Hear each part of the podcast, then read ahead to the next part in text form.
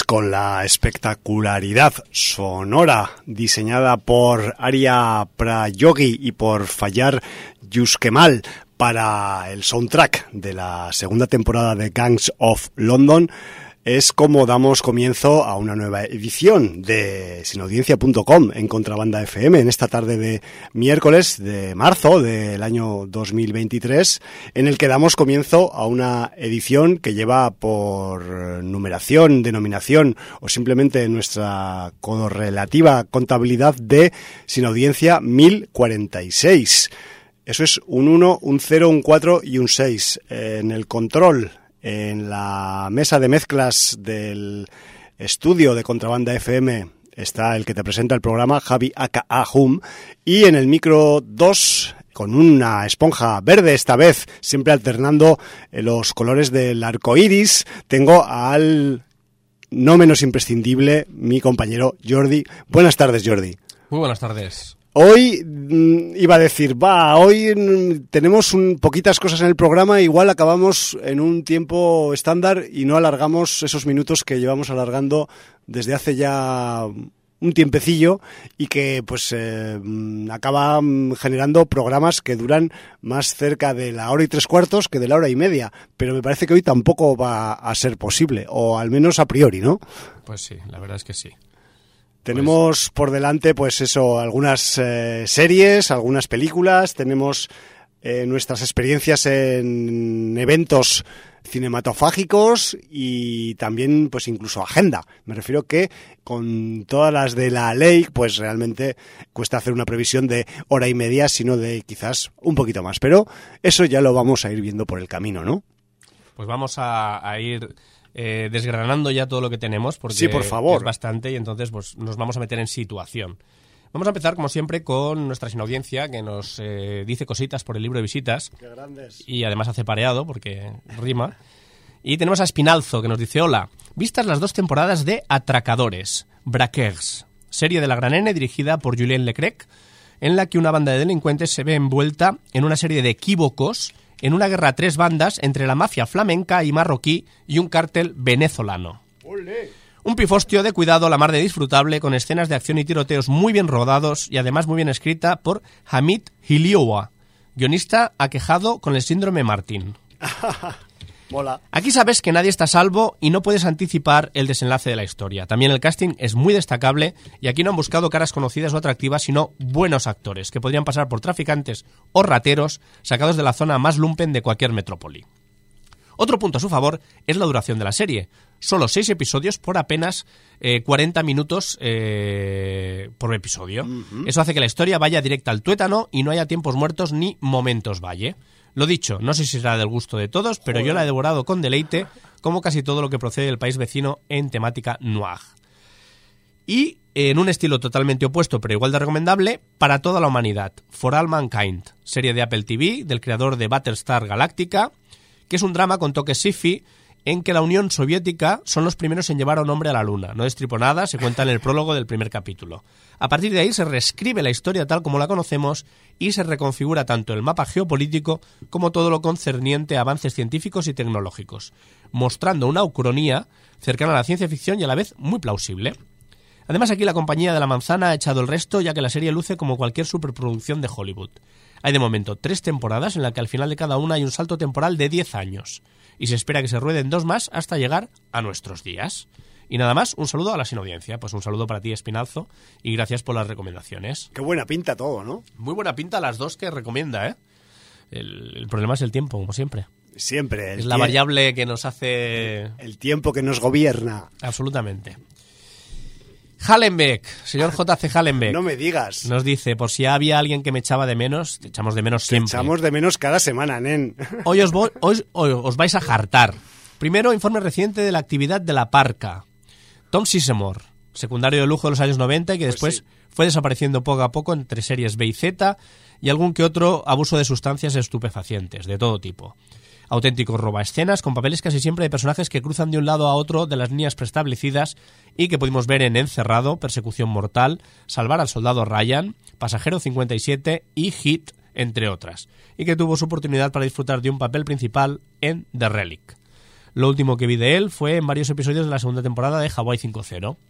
Obviaré todos los detalles escabrosos sobre consumo de drogas o violencia de género que han trufado sus últimos años, que no han impedido que haya superado más de 200 entradas en el IMDb. Ilan Reddick, actor que parecía la reencarnación de Woody Strode, rostro muy conocido tanto en multitud de series importantes como Fringe, The Wire y Bosch, como en películas como Resident Evil, Asalto al Poder o hasta la hasta ahora tetralogía de John Wick. Pues sí. Rostro duro e impasible que ha sabido sobresalir en todos esos títulos tan referentes. Sí, de La hecho, Jordi, la John Wick 4 está dedicada a este hombre. Sí, la cual. recepción del Continental ya nunca será la misma. Pues sí. No voy a hablar de películas o series que he visto en los últimos tiempos, ya que casi todas han sido revisitadas por el cuadro de mando de este barco llamado Sin Audiencia.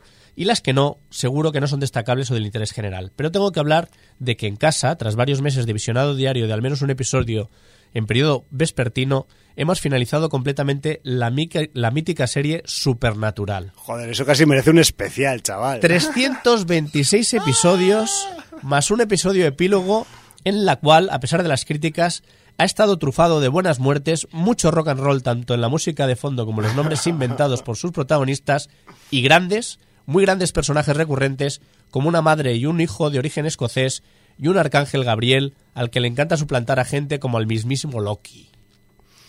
En las 15 temporadas ha habido todo tipo de monstruos, sobre todo de vampiros, hombres lobo y demonios de todo tipo, con muchas referencias a cientos de películas, series o todo lo que pillaran por delante, y cuyo final, a pesar de opinión de Maese Cola Blanca, es bastante honroso y te deja un sabor agridulce con unos personajes a los que he ido cogiendo cariño después de tantas vicisitudes, muertes y resurrecciones. Comentario rápido de los Oscars eh, año XXXX. Yo, desde el año 1987, le dieron un Oscar a una actriz sordomuda por hacer de una sordomuda. Ya no creo en estos premios. Hace tiempo que dejé atrás aquellos madrugones a las 3 de la mañana para, para darme un atracón de croquetas de pollo viendo el Canal Plus la ceremonia íntegra. A los 90, qué tiempos. Empiezo a estar preocupado por las últimas noticias e imágenes al respecto del estado de Bruce Willis. Esa frase de Demi Moore de acompañar hasta el final empieza a tomar un cariz un poco de despedida.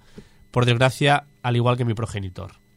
Pero bueno, mientras estén todavía con nosotros, tiempo habrá para merecidos homenajes. Pues la verdad es que sí. El tiempo es lo que no tenemos y el bien más preciado. Sí. Y a medida que van pasando los años, cada vez más. Y además el cabrón es implacable. Implacable. Y finalmente Chemix, que nos dice muy buenas, vista de Last of Us, no puedo aportar mucho a lo que se ha dicho en el programa, tremenda serie, no sabía nada del argumento, no tengo PlayStation y no le puse mucho caso, pero ya estoy en búsqueda para ver si consigo una y jugar a este título. lo de la jirafa de Traca, lo que me reí con lo que comentasteis. Bella Ramsey, que al principio no veía con esa carita de yo no fui, va creciendo en cada episodio y está genial. Voy con dos películas Lovecraftianas. Una es Batman, The Doom That Came to Gotham, película animada basada en una serie de tres, cómic- de tres cómics con un Batman alternativo donde meten el tema de magia negra y ocultismo. Está inspirada en parte en The Doom That Came to Sarnath de Lovecraft y si te gustan Batman y Lovecraft, tiene su disfrute. Yo la vi, eh, la vi el otro día en el videoclub de Torrent y dije, "Mm, sale un tentáculo en la portada de esta película animada de Batman. ¿Y ¿Por qué, la por qué será? ¿Pusiste en cola o no? Eh, quizás la ponga. No la he puesto todavía, pero quizás la ponga porque esperaba que alguien se manifestase previamente porque sabemos que las pelis animadas de Batman a veces dan una de cal y otra de arena. Pero bueno, yo qué sé, si hay un tentáculo mm, pulpero de por medio, quizás merezca la pena. Valga la pena. Pues ya tienes a Chemis que te la recomienda. Ay. Y luego Freeze, película de 2022 con un poco de las historias de Lovecraft como fondo. Un barco que sale a buscar a otro que se perdió en el Polo Norte y entonces se encuentran con algo que no esperaban. Las actuaciones bastante decentes, una fotografía con paisajes helados bien, pero entonces llega la caracterización de Chichinabo de los seres. Y ya la película pasa al despropósito total. Una pena. Gran saludo. Pues. Gran saludo para ti también, Chemix. Es lo que y- tiene a veces adaptar a Lovecraft, que como son conceptos a veces un poco difusos descriptivamente, pues hay productores sin escrúpulos que, que hacen, pues eso, fechorías. Y vamos con los estrenos. Eh, yo, vienen muchos estrenos esta semana, pero yo destacaría dos. Dos sobre todo. Principalmente el estreno que está colapsando la atención es, evidentemente, John Wick, eh, fuerte, Chapter ¿eh? 4, capítulo 4.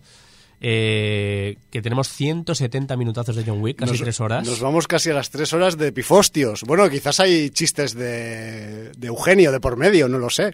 No lo creo. Pero en tres horas uf, cabe de Tenemos todo. en la dirección a Chat Stahelski, que si no me equivoco es el director El- de las tres anteriores. El mismo. que excepto la primera que creo que colaboró con David Leitch en la dirección, ya las dos eh, últimas las dirigió él solo. Y bueno, pues en el reparto, aparte de Keanu Reeves, pues tenemos por ahí mucha gente, sale allá Max Shane, Sí, con lo cual Y además gente que puede ser spoiler decir la que sale. no voy a decir nadie más, porque hay, hay muchos nombres y Incluso, hay algunos incluso que algunos asiáticos. Sí, hay bastantes asiáticos porque ya sabemos que a John Wick lo quieren cazar, sobre todo asesinos de, toda, de todo tipo de índole porque hay una buena recompensa y entonces pues ya en las otras eh, partes de la saga han salido Sí. actores reconocidos de expertos en, en todo tipo de artes marciales y esta parte no es una excepción. Sí, y además recordemos que eh, el señor director de esta saga, pues también ex stuntman, Sí, señor. ex especialista y se conoce a todos los especialistas del mundo que han acabado luego siendo actores. Entonces, quizás por eso también salen algunos asiáticos que están en esta casuística. De hecho, yo una de las críticas que hice a la primera John Wick fue que se notaba eh, las coreografías de Keanu Reeves, pues que eran un poco coreografiadas y muy estudiadas los movimientos y a veces eran un poco mecánicas. Y la verdad es que el señor Chad Stahelski se ha debido poner con Keanu porque ya la segunda mejoró, la tercera todavía más. Y la verdad es que el tipo cada vez lucha mejor, hace mejores coreografías de combate.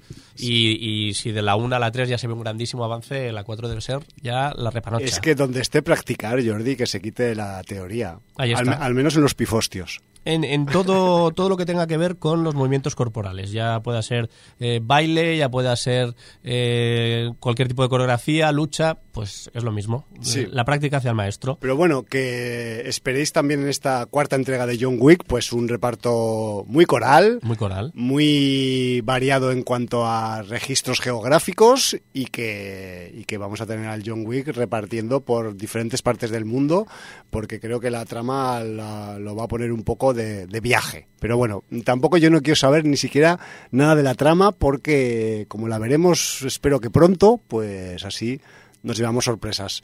También, tal y como acabó la tercera parte, eh, pues bueno, pues puede pasar cualquier cosa, porque de hecho, pues el puto John Wick no debería estar ni vivo, ¿no? En este- para esta cuarta parte, pero bueno, No, la verdad es que no con todo lo que le ha pasado ya, pero bueno, es, es un superviviente. es un survivor. Sí, señor. Y luego tenemos una película que aquí no ha tenido problema con la traslación del nombre, porque son dos números. Claro. De hecho, es un solo número de dos cifras, Sí. que es 65 y aquí le han llamado 65. Sí, que además va referido a un número que tiene que ver con la historia geológica, Sí, de hecho De quiere- tiene que ver con hace 65 millones de años. por ejemplo. Entonces, ¿qué tenemos? Aquí tenemos a la dupla eh, de Scott Beck y Brian Woods que tanto dirigen como guionizan. Entonces me ha interesado por qué han hecho esta gente Sí. y aparte de un par de telefilms para televisión en 2020, tienen una película eh, de 2015 que se llama Nightlight, que no tengo el gusto, y en 2019 dirigieron La Casa del Terror, que el subtítulo original era Haunt. Vale. ¿vale? Encantado, supongo, ¿vale? Y bueno, pues ahora se presentan con este 65, eh, con un reparto que encabeza el señor Adam Driver, y tenemos por ahí a Ariana Greenblatt, a Chloe Coleman y a Nika Williams, y lo que tenemos es... Hombre, no, eh, puede, no puede haber mucha gente más en el reparto, ¿eh? Si la, No. cosa, la cosa va de lo que aparenta, con esa, con esa cifra, digamos, de historia geológica, pues quizás no pueden salir muchos humanos. Emparentaría este inicio de la película con otra película, pero haría spoiler de esa película que aunque como tiene más años que Caín, pues se, se podría decir, pero bueno. Eh, en fin, tenemos un accidente de un piloto, supongo que espacial, en un planeta desconocido, eh, pero el tipo descubre rápidamente que ese planeta no es tan desconocido, sino que es la Tierra hace 65 millones de años. O sea, que no ha caído en otro planeta, sino que lo que Bueno, ha hecho es a menos que haya en... Eh, ya no entraríamos aquí, universos paralelos, multiversos, etcétera, etcétera. de gusano. O sea, él se cree que está en la Tierra hace 65 millones de años y sencillamente está en una Tierra que no ha evolucionado, no ha habido glaciación o lo que sea. Eh, ¿Y por qué se llama 65 entonces? Bueno. Eso es una pista. Bueno, sí, pero quiero decir, es lo que él cree, que está en la Tierra hace 65 millones de años y a lo mejor está en un multiverso. Bueno, no sé, yo era, era por meter el Oye, no sale Charlton Heston aquí, ¿no? En No. este- vale, vale. Suerte que yo no lo quería decir, pero tú lo has dicho, ¿eh? Bueno, Ese, también... ese final, ese final. Gran, gran final. Eh, oye, que estos chicos eran los guionistas de A Quiet Place, de Un Lugar Tranquilo. Ah, muy bien. ¿La primera y también la de, la- segunda? de las dos. De las dos, vale. Sí, porque es, es su idea, creo, es su concepto y bueno. Bueno, Quizás pues- luego han saltado a la dirección, a todo, porque claro, se supone que también está... eh, 65 es una producción que tiene un cierto grado de, eh, de caché. Me refiero que aquí hay efectos especiales, hay es una producción que, mm, que tiene su nivel. Entonces, bueno, entiendo que, que estos guionistas pues han, han ido eh, subiendo en la escala de la pirámide industrial del, del cine de entretenimiento, ¿no? Hostia, lo que pasa es que estoy viendo las críticas profesionales De 65. de medios americanos en general, Sí. eh, norteamericanos, centroamericanos y sudamericanos, porque se ve que ahí ya se ha debido estrenar. Ajá. Y, hostia, en general eh, se la cargan, pero mucho, ¿eh? Bueno, quizás... O sea, eh, una, por ejemplo, el, el- el crítico de cine de Los Angeles Times, Robert Bueno, Abel. No te fíes de esos. Hay como 65 millones de razones para evitar esta película. Supongo ¡Qué que le gusta ser cáustico, pero realmente... Brian Lowry, de la CNN. 65 representa un esfuerzo tan poco ingenioso que parece un fósil incluso antes de que comiencen los títulos de crédito. O sea, eh, ¿qué pasa? ¿Que les pagan por ingenio a esta gente? En fin, No voy a leer más, pero quiero decir, hay, hay como unas 27 críticas de medios especializados y unas eh, 28, 28 críticas, dos favorables, 13 Ni fu ni fa. ni fu ni fa y 13 desfavorables. O Quizás- sea, le han dado sopas con onda, ¿eh? Quizás nos- estos eh, críticos estadounidenses o americanos en general no son partidarios de la teoría de la evolución y por eso quizás le No, han- pero hay algunas de Argentina caña. también, hay algunas de, de Colombia, alguna ya, de. Gran Bretaña, o sea que no, no... Bueno, no sé, a priori, pues eso, tenemos un espectáculo de acción y ciencia ficción, ¿no? Eh, ya veremos a ver si es mejor que John Wick o no. Yo espero que no sea mejor que John Wick, pero bueno. O sea, por ejemplo, un- uno de los, de los que están a medio camino dice, que es el, el Benjamin Lee de The Guardian, dice, es una aventura cutre, aunque no es tan mala como pueden decir por ahí, aunque le falta algo. O sea que, Bueno, bueno, en fin. a efectos prácticos eh, es- tiene pinta de ser una- un, su- un survival al final, ¿no? Sí, o sea, es sí, una sí. peli de supervivencia claro. en un planeta lleno de, eh, pues, em, seres que parecen dinosaurios, o eso parece, a priori, y que, bueno, vete tú a saber si no hay sorpresas guionísticas luego. La, la ha producido Sam Raimi con su productora junto a Sony Pictures y bueno, pues mm, veremos. Veremos. Al, al menos en la duración le han metido 93 minutitos, Sí, con cual O sea, que dura la mitad que John Wick 4. cumple el expediente. Sí, sí, exacto. La puta mitad, con perdón. Bueno, pues esos son los estrenos más interesantes, ¿no? Me parece que aparte de esos, los demás son todo películas de hablar. Bueno, pues eh, la verdad es que sí, son películas de hablar y nosotros no vamos a hablar de Ya, ellas. nosotros hablamos de las películas, pero no de las que pelis de hablar, sino de las que son de otros tipos que no son de hablar. Así que lo que podemos hacer es, si hay un poquito de agenda, Tenemos un comentar la agenda. poquito de agenda, más que nada porque parece que, que está empezando el deshielo en, en general en los cerebros, en la gente, en los lugares, en, en la escena, en el ambiente, en la ciudad y empiezan a pasar cositas aparte de las cosas estándares, ¿no? El mañana mismo, o sea, es que mañana hay dos cositas aquí en Varna, en el área metropolitana, vamos a ser estrictos, y además eso más o menos casi a la vez. Pero bueno, así pues podéis elegir, ¿no? Según qué, qué tipo de, de plan os apetezca más o menos. Pero la que es especialmente de las dos más interesante es una nueva iniciativa que comienza mañana mismo, que son las sesiones de cine extraperlista. Y diréis, ¿qué es eso del cine extraperlista? Os explico. Vamos a Aquí, hacer contrabando de algo. eh, bueno, está contrabanda, está el extraperlo. O sea, hacemos una mezcla de contrabanda y extraperlo, pues nos sale de cualquier cosa, ¿no? Sobre todo de cosas ilegales. Pero no, os voy a explicar, sobre todo para la peña que no sois del área de Barcelona. En Badalona hay una mítica sala de conciertos llamada Sala Extraperlo, Extraperlo Club, que también se conoce y que es una sala que queda pues como en las en un polígono en las afueras de Badalona ya tirando hacia hacia el Maresme, ¿no? Hacia costa hacia arriba, digamos, y en esta mítica sala que además se ha centrado durante mucho tiempo en programar grupos de punk, de hardcore, de rock y, también de otros estilos como hip hop o electrónica, pues ahora se lanza eh, pues a hacer digamos, un jueves al mes una proyección de película de serie B con mercadillo acorde a la temática. ¿Vale? Entonces, eh, mañana es el estreno de esta iniciativa. Eh, sesiones de cine extraperlista con Terror Market y además con entrada libre.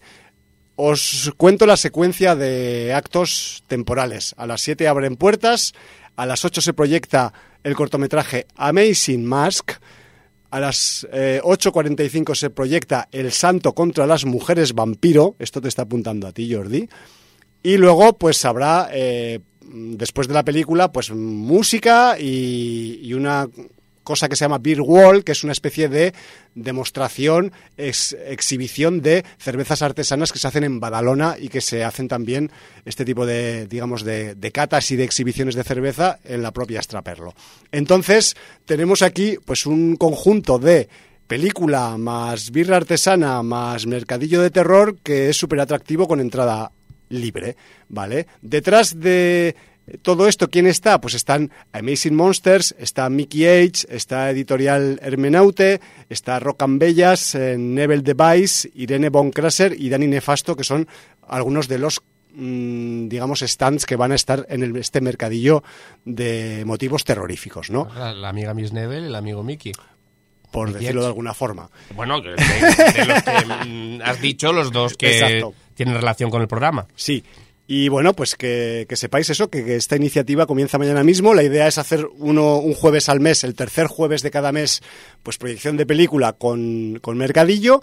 Y quien no conozca la sala Estraperlo, pues eh, tendrá que ir a la calle Isidro Nonel número 9, que está en eso, en un polígono en las afueras de, de Badalona y que pues si vas en metro tienes que andar desde Pompeu Fabra un poquito y si no, pues pillar el B29, por ejemplo, que te deja casi en la puerta, ¿no? Además, si vais con ferrocarriles, pues la parada de Mongat queda más cerca que la propia de Badalona, ¿vale? Cerca de, la sala. Está más, pues ya os digo, tirando hacia, hacia las afueras de Badalona, mm, eh, dirección Maresme. Este es uno de los eventos que hay mañana en Barcelona, en el área de Barcelona, porque es en Badalona.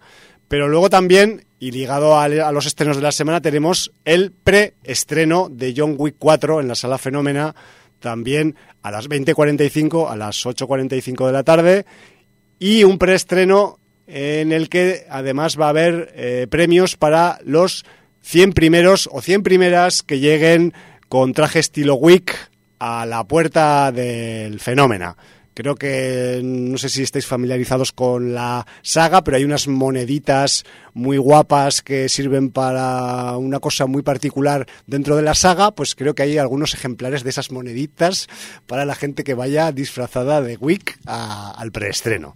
Muy bien. Vale, esos son, son esos dos eventos los que tenemos un poco a tiro prácticamente dentro de 24 horas, Jordi. O sea, es que esto es. Tú te vas a Badalona, yo me voy al fenómeno o viceversa. No sé. Ya veremos qué hacemos. O no vamos ninguna a ninguna. La cuestión es que también. Eh, desde, la, desde el pasado día 17 y hasta el próximo día 25, os sigo recordando que en Murcia se sigue celebrando la edición 12 del Sombra Festival, sombrafestival.com, y también un cuarto evento que tengo que anunciar hoy y que ya acabo es una eh, proyección especial Stephen King que va a haber en Cardedeu, la localidad donde eh, se celebra en otoño el Cardo Terror y que la propia gente de Cardo Terror eh, hacen un especial Stephen King proyectando Carrie en el Cinema Esbarjo, que es el cinema del pueblo este próximo sábado a las 10 de la noche. Así que mm, tenemos todas esas actividades eh, arreu el terror y, que además pues son en sitios relativamente cercanos, excepto Murcia, que nos pilla un poco de lejos, pero algún, día pillaremos un charter y nos plantaremos en el Sombra Fest el, día que, el año que menos esperen. Coordinaremos con PJ y nos iremos para allí. Y ya está, ya para ser una agenda de marzo está muy bien, la verdad. Sí, la verdad es que sí, porque normalmente recordemos que no hacemos. Es, potente siempre el otoño. Sí. Pero bueno, pues empezamos ya con la primavera, porque estamos en primavera ya, ¿no? Sí, eh, ¿cuándo empieza? ¿El 23, el 21, el 22? Yo creo que fue ayer o. Sí, yo es, que me, sí. yo es que me noto que me está, 20 o el 21. me está floreciendo algo en la cabeza. Pero no sé si es No, un, a, mí, a mí me está floreciendo la alergia. no sé si es un cordyceps bueno. o es una planta, pero bueno, algo tengo en la cabeza. En fin, pues dicho esto, Sí. eh, como no hemos visto ninguno de los dos estrenos para poder comentarlo, Desafortunadamente. sí, pues eh, vamos a hablar de la agenda que se convierte en visionado. Claro. Entonces, eh, el, el de la semana pasada, del 13 al 19 de marzo, se celebró el onceavo Festival de Cinema de Terror de Sabadell. Y bueno, pues eh, yo pude acudir el viernes y tú pudiste acudir, pudiste acudir el jueves. Sí, señor. Entonces, eh, como el jueves el- la película en cuestión no te acabó de hacer el peso, vamos a, Bueno. a intentar matar temas y dejarlo para el casi- final. Casi sale volando. Fíjate si no me hizo peso. Pero sí que el viernes eh, tuvimos eh, dos proyecciones de cortos, porque se proyectaron bastantes cortos y entonces lo hicieron dividido en dos proyecciones. Y finalmente concluimos la sesión con. eh, celebrando el 50 aniversario de la película de William Friedkin, El Exorcista, Maravilloso. eh, con la proyección en pantalla grande del Exorcista, en los eh, cinemas Imperial de Sabadell, y que disfrutamos mucho. Porque además debo decir que yo era una película que había visto ya cuatro o cinco veces, pero nunca la había visto en pantalla de cine. Entonces era una deuda pendiente. Pues y sí, además señor. es que yo cada vez que veo esta película encuentro más cosas de la película, más detalles y, y- y mejores cosas. O sea, es, me que, parece es que en ese aspecto el señor Friedkin es, con todo el cariño, un cabrón porque eh, carga de contenido casi cada escena y tú quizás te fijas en algunas cosas en algún visionado, pero te das cuenta de otras en otros visionados. No solo eso, es que dio con la fórmula magistral del cine de terror. O sea, el tipo te hace una introducción en un país exótico. Hablaremos luego de eso, ¿vale? Porque no me quiero. Luego entraremos un poquito en hablar de todos esos detalles Sí, y esa pero- construcción magnífica de una película de terror y, y- y cómo eso mm, llega a un clímax que realmente hace que la gente se sobrecoja solo en mencionar la película. Pocas películas consiguen eso. O sea, eh, Pues sí. que una película de terror que has visto hace mucho tiempo, eh, te hablen de ella y tú por la noche sueñes, quiere decir que el pozo que te ha dejado eh, es impresionante. Es importante. Y pocas películas consiguen esto. Y esta película, 50 años después, que se dice pronto, Pues sigue sí. consiguiéndolo. Muy fuerte, sí, sí, a ver, o sea, que, que, que todas las alabanzas que se le pueden echar a este título no son en vano, ni son hinchadas, ni son, ni son superfluas, o sea, se las merece todas. Así de claro, así de claro. Pero luego hablaremos un poquito de la película porque vamos a hablar de los cortos. Eh, os voy a nombrar todos y voy a decir lo que opino de cada uno muy rápidamente, contando muy poquito de la trama, pero sobre todo porque sabemos que los cortos son muy difíciles de ver. Eh, curiosamente, Pues sí. los creadores eh, ponen sus cortos en festivales, los tienen como carta de presentación para luego pasar a rodar largos, pero luego son muy celosos de, de- de esos cortos distribuirlos libremente. Y no estoy hablando solo de los creadores con cierto nivel que luego ya han rodado películas y tal, sino los creadores más amateurs también. eh, dan poco acceso a, a- a los visionados de cortos si no son en el marco de un festival o, o- o cosas así. Aquí, por suerte, tenemos la plataforma Filming que sí que eh, de vez en cuando pues le da salida a los cortos, a veces en el, en el marco de festivales online Sí, que sí, meten sí, el propio contenido de la plataforma, pero es, es, es difícil encontrar estos cortos. Por eso os voy a decir los nombres, tomad nota si os interesa alguno, porque si lo tenéis la casualidad de que por cualquier situación podéis verlo, visionarlo, os diré cuáles, para mí, obviamente va a ser subjetivo, valen la pena y cuáles no. Aquí voy a tener a Javi, que cuando le vaya nombrando, muchos le van a sonar, otros creo que ya los ha mencionado, algún festival que los ha visto, Sí. y también os valdrá su recomendación porque es un súper experto en cortos, porque se, se come prácticamente el 80% de los cortos que dan en los festivales Sí. eh, que, que llegan a nuestro territorio. De hecho, me acabo de poner en pantalla de la chuleta los, la- el menú de cortos que, que Y os ya estás viendo unos cuantos que controlas y- y estoy salivando, salivando, porque de hecho... Hay- eh, hay muy buenos. Visteis algunos de los mejores del año pasado. Es que yo te digo que la selección de, del viernes, porque tuvo Sí. cortos el lunes, el miércoles y el viernes, ya nos dijeron desde la dirección del festival que los mejores estaban programados el viernes y yo debo decir que el nivel fue altísimo. O sea, de notable alto para arriba.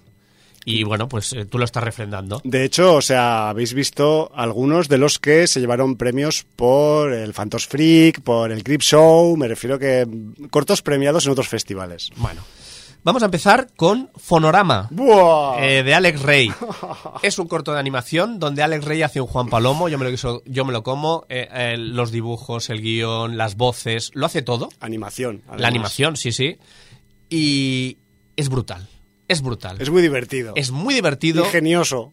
caótico, ingenioso, absurdo, juega con las líneas temporales, tiene eh, humor cinéfilo dentro. mm, Referencias, a- referencias. A, figuras famosas en el sí. cine. Eh, O sea, un- una competición entre dos actores, no los voy a decir, Sí, porque hay que descubrirlo. con un cruce muy interesante, en fin. Fonorama, brutal. Fue una manera increíble de abrir eh, el Festival de Cortos. Mm, Recomendado sí o sí. Fonorama, Alex Rey. Grabároslo. Es maravilloso Fonorama. Yugoz, de Daniel Lardón Febrel. Yo esperaba mucho porque la portada es una vendida de moto Lovecraftiana a nivel dios. Lo estoy viendo. Luego el corto no es para tanto. Vale, no, vale. no voy a decir que fue decepción, pero nos vendió tanto con que luego es un corto que está bien, pero no pasa de ahí. O es un corto alemán eh, de Dominique Balcow. Y bueno, es de estos cortos que a mí no me hacen el peso. A mí me, a mí me chifla este corto. Sí, pues a mí no me acabó, no, no acabé de entrar en el juego. Eh, bueno, te narra la historia de... Es que de es una- difícil hasta de contar de qué va el corto. Bueno, sencillamente una chica descubre un agujero en una pared Sí. y empieza a mirar por el agujero. se obsesiona con y el esa agujero. fascinación de mirar por un agujero le empieza a hacer que, que le fascine todo lo que tenga que ver mirar con agujeros. Sí, digamos que le agujeros. trastorna un poco. Le trastorna agujero. bastante.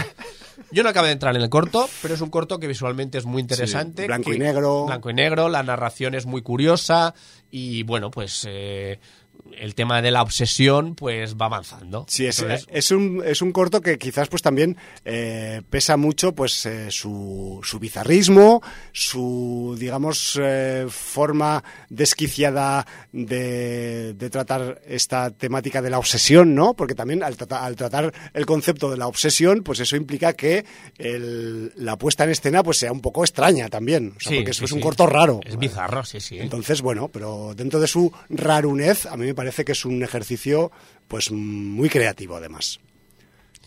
Luego tenemos el corto Doppler. Es un corto de Yupi Rata Gutiérrez.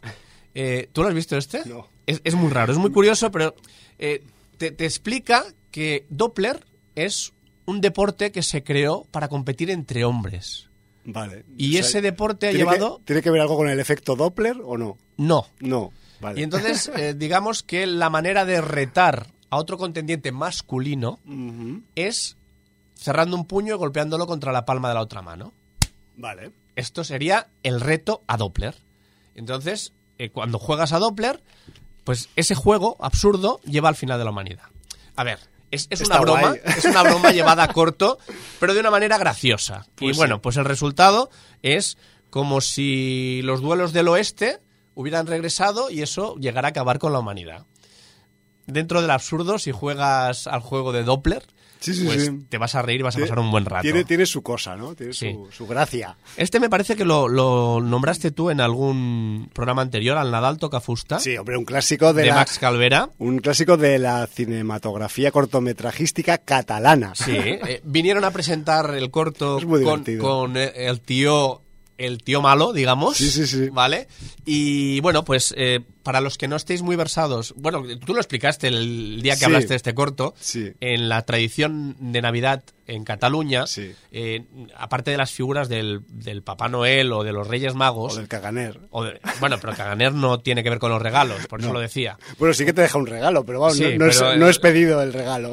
El Cagané, para también quien no lo sepa, es la figura del Belén, que es un pastor que se va al monte para echar un, un truño, Claro. un tordo, Para, para, cagar. Abonar el monte. Y entonces, bueno, pues que es una figura que, como en Cataluña somos muy escatológicos y el humor escatológico siempre nos gusta mucho, pues tenemos la figura del Cagané que se pone en el Belén y de hecho es la figura imprescindible que en la, alrededor de la cual se ha montado un coleccionismo.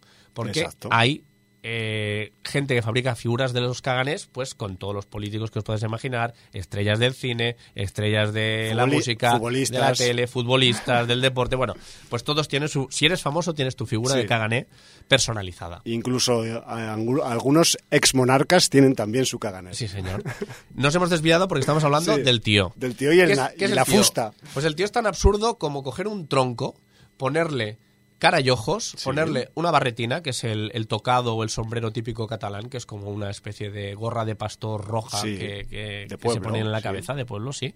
Y eh, bueno, pues ese tronco lo tapas con una manta, lo tienes que ir alimentando y eh, el día de Navidad lo golpeas con un bastón cantándole una canción tradicional que es Caga, tío, tío de Nadal, no caguis arangadas, que son molt salades, caga turrons, que son més bons. Entonces, esta canción, que si queréis la traduzco, si no, no, Eso se sobreentiende bastante, ¿eh? Vale, bueno. pues arangadas son arenques, ¿vale? Pues para Sí. que no.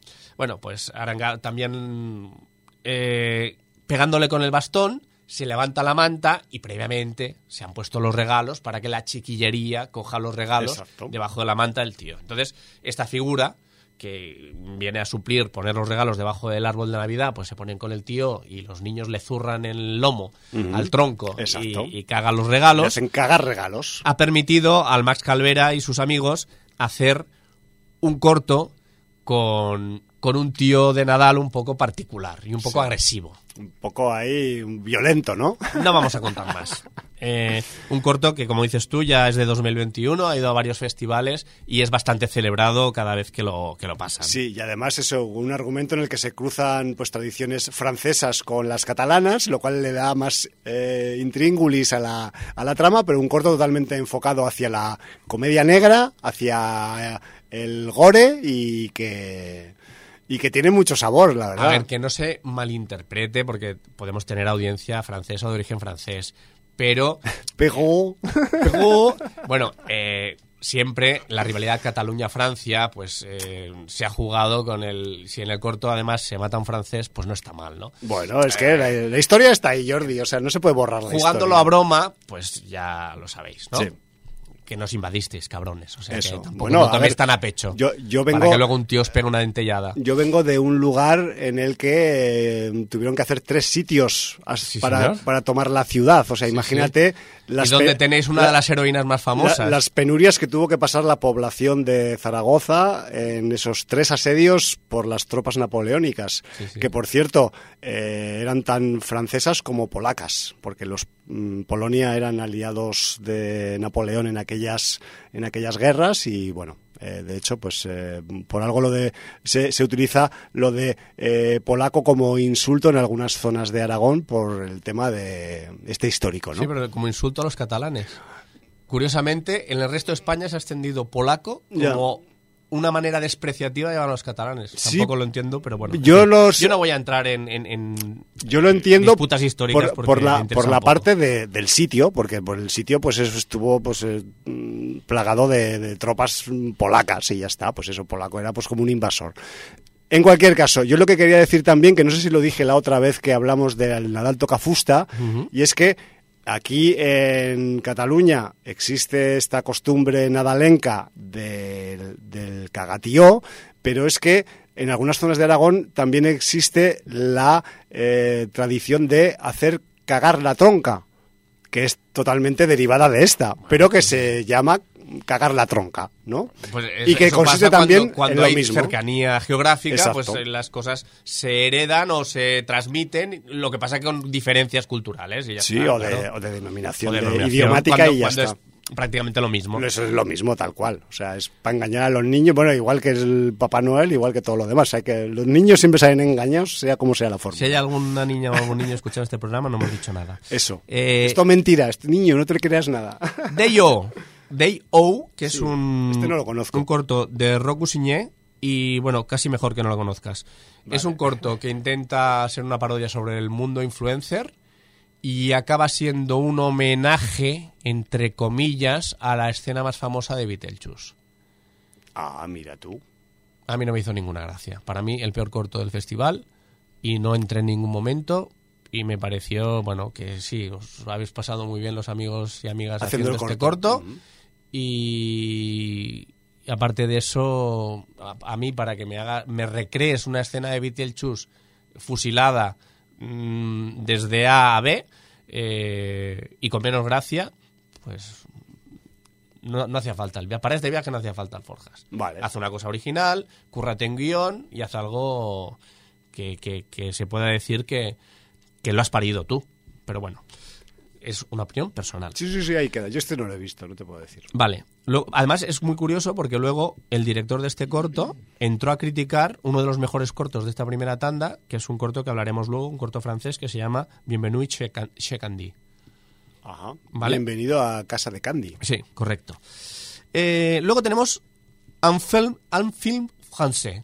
Que estás que mejorando curios- mucho, Jordi, en tu Curiosamente, es, es un, un No es- es- film no es- que no es francés, es español, y que está dirigido por Chesco Murillo, Alejandro M. Richarte y Joan Ramón Viñas. ¿Cuántas manos hay ahí?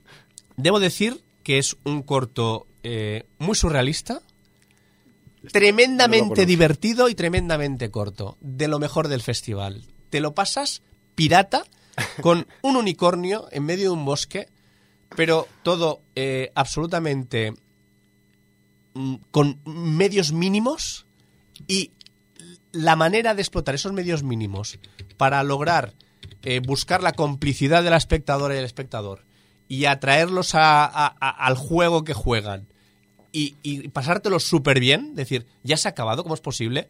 Me lo he pasado increíble. Eh, desde luego, una de las mejores eh, sorpresas de, de este festival. Bueno. un film francés, eh, un film francés. Sí. El- si lo veis por ahí, por favor, miradlo porque vale mucho la pena. Bueno, yo es eh, a este hilo, si me nombras la palabra cortometraje y la palabra unicornio, yo siempre tengo que acabar referenciando a esos míticos cortometrajes eh, titulados Charlie de Unicorn, que son unos es- también unos cortometrajes de animación, eh, esta vez pues más bien ordenador, flash y Eh, así. esto es imagen real, ¿eh? Pero súper muy- pero muy sencillo. simples y pero que son súper divertidos también y que siempre que en algunos festivales hacen duelo de programadores o retrospectivas de cortometrajes sale alguno de Charlie de Unicorn y yo los tengo súper vistos, pero es que es como si me apretaras el botón de la risa. co. A mí me pones Charlie de Unicorn y me parto el, el ojete.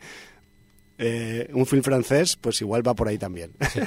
Muy divertido. Eh, por, por cierto, debo decir que la organización del Festival de Sabail nos puso cortinillas entre Ajá. cada corto, que está muy bien porque eran, por ejemplo, para que os una, una idea, eh, te ponían una actuación del Fari, pero cantando de Trooper de Iron Maiden. Ah, pero muy bien eh, coordinado de labios y todo.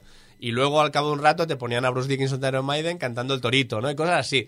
Y, y cosas absurdos, a- anuncios que dirías, esto salió en la televisión en los años 80 Os, o 90. os lo han inventado. O se lo han inventado. Y eran anuncios de Skittles o de cualquier cosa que eran barbaridades. Que Ya. dices, ¿cómo pudo salir esto por televisión, no? Pues porque Pues- era otra época. Era otra época, sí, sí, para que os hagáis idea. Un, un anuncio de ganchitos. Y entonces eh, un tío está comiendo ganchitos en la oficina y se mancha todas las manos y dice, se va a chupar y dice, no, no, utiliza el agujero limpiador.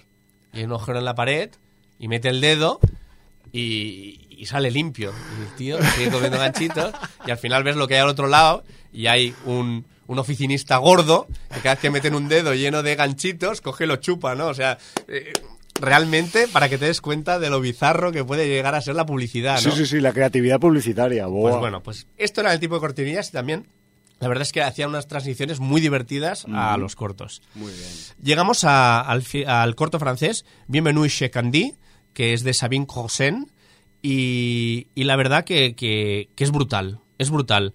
Eh, es, es un, un film eh, protagonizado por, por una mujer y un hombre, eh, Flavie Pen y Hervé Kentrick, y bueno, o sea, aquí no vamos a entrar en machismo o feminismo. Es, es una relación donde se zurran. Es una, Se zurran el hombre y la mujer una relación violenta. a unos niveles que no os podéis ni imaginar de violencia, pero que claro, que como se responden el uno al otro, tampoco vas a entrar en, en- en machismo, en brismo, en, en dominación por una parte o por otra. E- Es, es- es la brutalidad más brutal, está muy bien llevado, está muy bien hecho, el final además eh, es tuerce culos y, y bueno, pues realmente mm, demuestra cómo a veces las relaciones personales o interpersonales pueden ser bastante complicadas, pero cuando es un juego que apuestan dos, mm, tú no has de entrar ahí. Porque Claro. eso apuesta y lo juegan los dos. Sí, y además eso. No voy a contar nada más. Si además en el fondo se quieren, vete tú a saber. Bueno, eh, es una relación que empieza de cero, ¿eh? Al principio, al menos, del Ya, corto. Entonces, bueno, Y luego, para cerrar este bloque, tuvimos el corto Caído de Paul Carmichael, que bueno, que es una un, un- un corto que no está mal, pero bueno, eh, nos cuenta una historia que te la imaginas desde el principio. A mí es una, una historia que, que no me desveló nada porque me la esperaba, de alguna manera. Entonces eso quizá hizo que me impactara menos. Pero no está mal. Ya te digo que hubo mucho nivel. Y ya entregamos al segunda, entramos al segundo bloque. Eh, tenemos un corto rodado entre España y Andorra, que además creo que se rodó en Andorra, pero la producción es española. El director es Héctor Romance, que además, si no me equivoco, es vecino de Sabadell.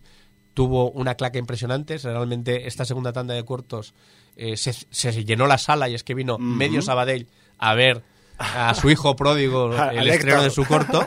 Qué grande Héctor. Y se llama Quiet. Y bueno, pues es un corto eh, donde además hay una niña, intérprete, y que no está mal. No está mal, es inquietante, está hecho con presupuesto, buenas localizaciones, pero curiosamente eh, la interpretación de la actriz protagonista, sin estar mal, queda un poco eh, desfigurada por la interpretación de otra actriz de la misma edad en el corto siguiente Oh. que le da sopas con onda, porque tiene muchísimo, esta, esta primera actriz casi no habla, eh, interpreta más con la gestualidad que, que no con, con, con un diálogo y tal, y en el corto siguiente tenemos una actriz que lo borda, que lo hace de una manera impresionante y, y que realmente pues eh, está súper bien. Es eh, el corto de Víctor Catalá, de 2022 llamado La Masía. Este corto ha estado en filming, ha estado en varios eh, varios mm, festivales Festivales, sí. y, y bueno, la verdad es que está muy bien. Eh, tenemos a actores eh, importantes actuando, Montplans eh, y, y Enric Arguimbau, que son eh, actores catalanes bastante conocidos y, y además en el caso de Montplans eh, ha estado en, en grupos de teatro muy conocidos como La Cubana y todo esto. Y la, la actriz esta que, que tiene 12 años o 13 y se llama Paula Moreta, si no me equivoco, eh, lo hace muy bien, lo hace brutal.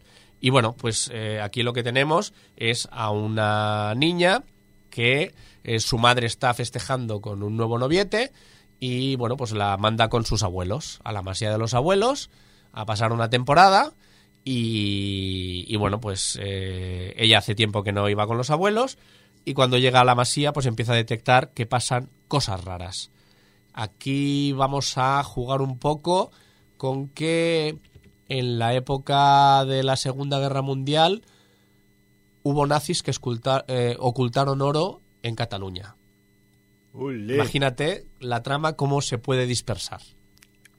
Bien, bien, o sea que hay misterio, ¿no? Hay En misterio y está muy bien jugado. Gran corto y uno de los, de los cortos que mejor sabor de boca dejó en el, en el festival. Bueno, jugando con la historia también, un poco. Tenemos a Daniel Calavera que repite. Ahora eh, con un corto en un tono completamente eh, distinto al, al de al del Nadal toca fusta. Y, y bueno, pues tenemos a. Bueno, perdona, no es, no es Daniel Calavera. Me estoy equivocando. Max Calvera. Era, Max Calvera, perdón, Sí, ya no, no no tiene nada que ver. Vale, ya digo, solo. es que no tiene nada que ver el, el corto. Es Daniel Calavera, perdona. Pues eh, otro director que en este mm, en esta ocasión nos trae un corto que se llama Dativa. Y, y es un corto muy raro, bastante surrealista. Si a ti te gustó o ¿Más raro que O o menos raro que O? del estilo, Vale. del estilo. Tenemos una persona que está moribunda, una mujer de mediana edad, moribunda, y se le acerca una criatura. Una criatura bastante surrealista, bastante de pesadilla, y le dice que está muriéndose y que ella ha venido, la criatura, a comerse sus ojos. Que si le da permiso. Claro, que si no le da permiso, pues no se los come. Mm, No te voy a contar más. Este, este es eh, la- el punto de partida del corto. Entonces, eso va a tener, pues, unas consecuencias la elección que haga la persona que está moribunda. Sí, sí, sí. En medio de- del bosque, debajo de un árbol. No se sabe por qué ha llegado ahí, no se saben las circunstancias, pero le ha llegado esta criatura diciéndole si le da permiso para comerse sus ojos. Es un corto muy inquietante, muy bien hecho, con buena factura y que a mí me gustó bastante. Entré más aquí que no. Ya, ya, ya. Bueno, Luego tenemos de Germán Sancho y Raúl Cerezo, que Raúl Cerezo en esta segunda tanda apareció en la dirección de dos cortos y luego guionizando otro. sí. codirige mucho últimamente también supongo que para dar eh, salida a nuevos valores, también les acompaña un poco y tal, que es, es de, de alabar el rollo. Aquí tenemos la leyenda de un ente o un algo, una criatura que se llama Cara Oscura y da título al corto. Y entonces, bueno, pues eh, hay un- dos hermanos que están hablando, eh, son Carla y Lucas, sobre la leyenda de Cara Oscura. ¿Existirá Cara Oscura? ¿No existirá? ¿Qué es? Y bueno, pues el corto no está nada mal. No está nada mal. Es un corto inquietante y juega muy bien sus bazas. Luego tenemos otra de las sorpresas del festival. ¿Lo has visto este? Es que este que, este que viene ahora ganó en un sitio tan difícil de ganar como es el Phantos Freak. O sea, a mí me, me El pare- verano pasado. me parece que junto con un film francés y Fonorama, ninguno me arrancó tantas carcajadas, porque me reía carcajadas. Es que es, es, que Como es muy bueno este For hombre. Pitch Shake. Sí, señor. Eh, es un, Un aplauso para un corto estadounidense de Gerald B. Fillmore, Pero- que cuidado, además cuidado. protagoniza también. Sí, cuidado, no te dejes engañar por el nombre comercial del director, que es también actor Sí. y no sé si guionista también, porque a pesar de este nombre que tiene, créetelo, lo puedes rastrear, es paisano mío. Ah, O sea, es de Zaragoza. Sí. hostia, pues habla, habla muy buen inglés. ¿eh? Ya, ya, ya, ves que se, se ha ido a hacer carrera por el mundo Vale, y eso. vale, o sea, pues tiene brutal, tiene ¿eh? cosas hechas en, la, en, el, en el, digamos, circuito audiovisual de eh, Aragón y tal, pero ya emigró hace un tiempo a, a buscarse las castañas audiovisuales.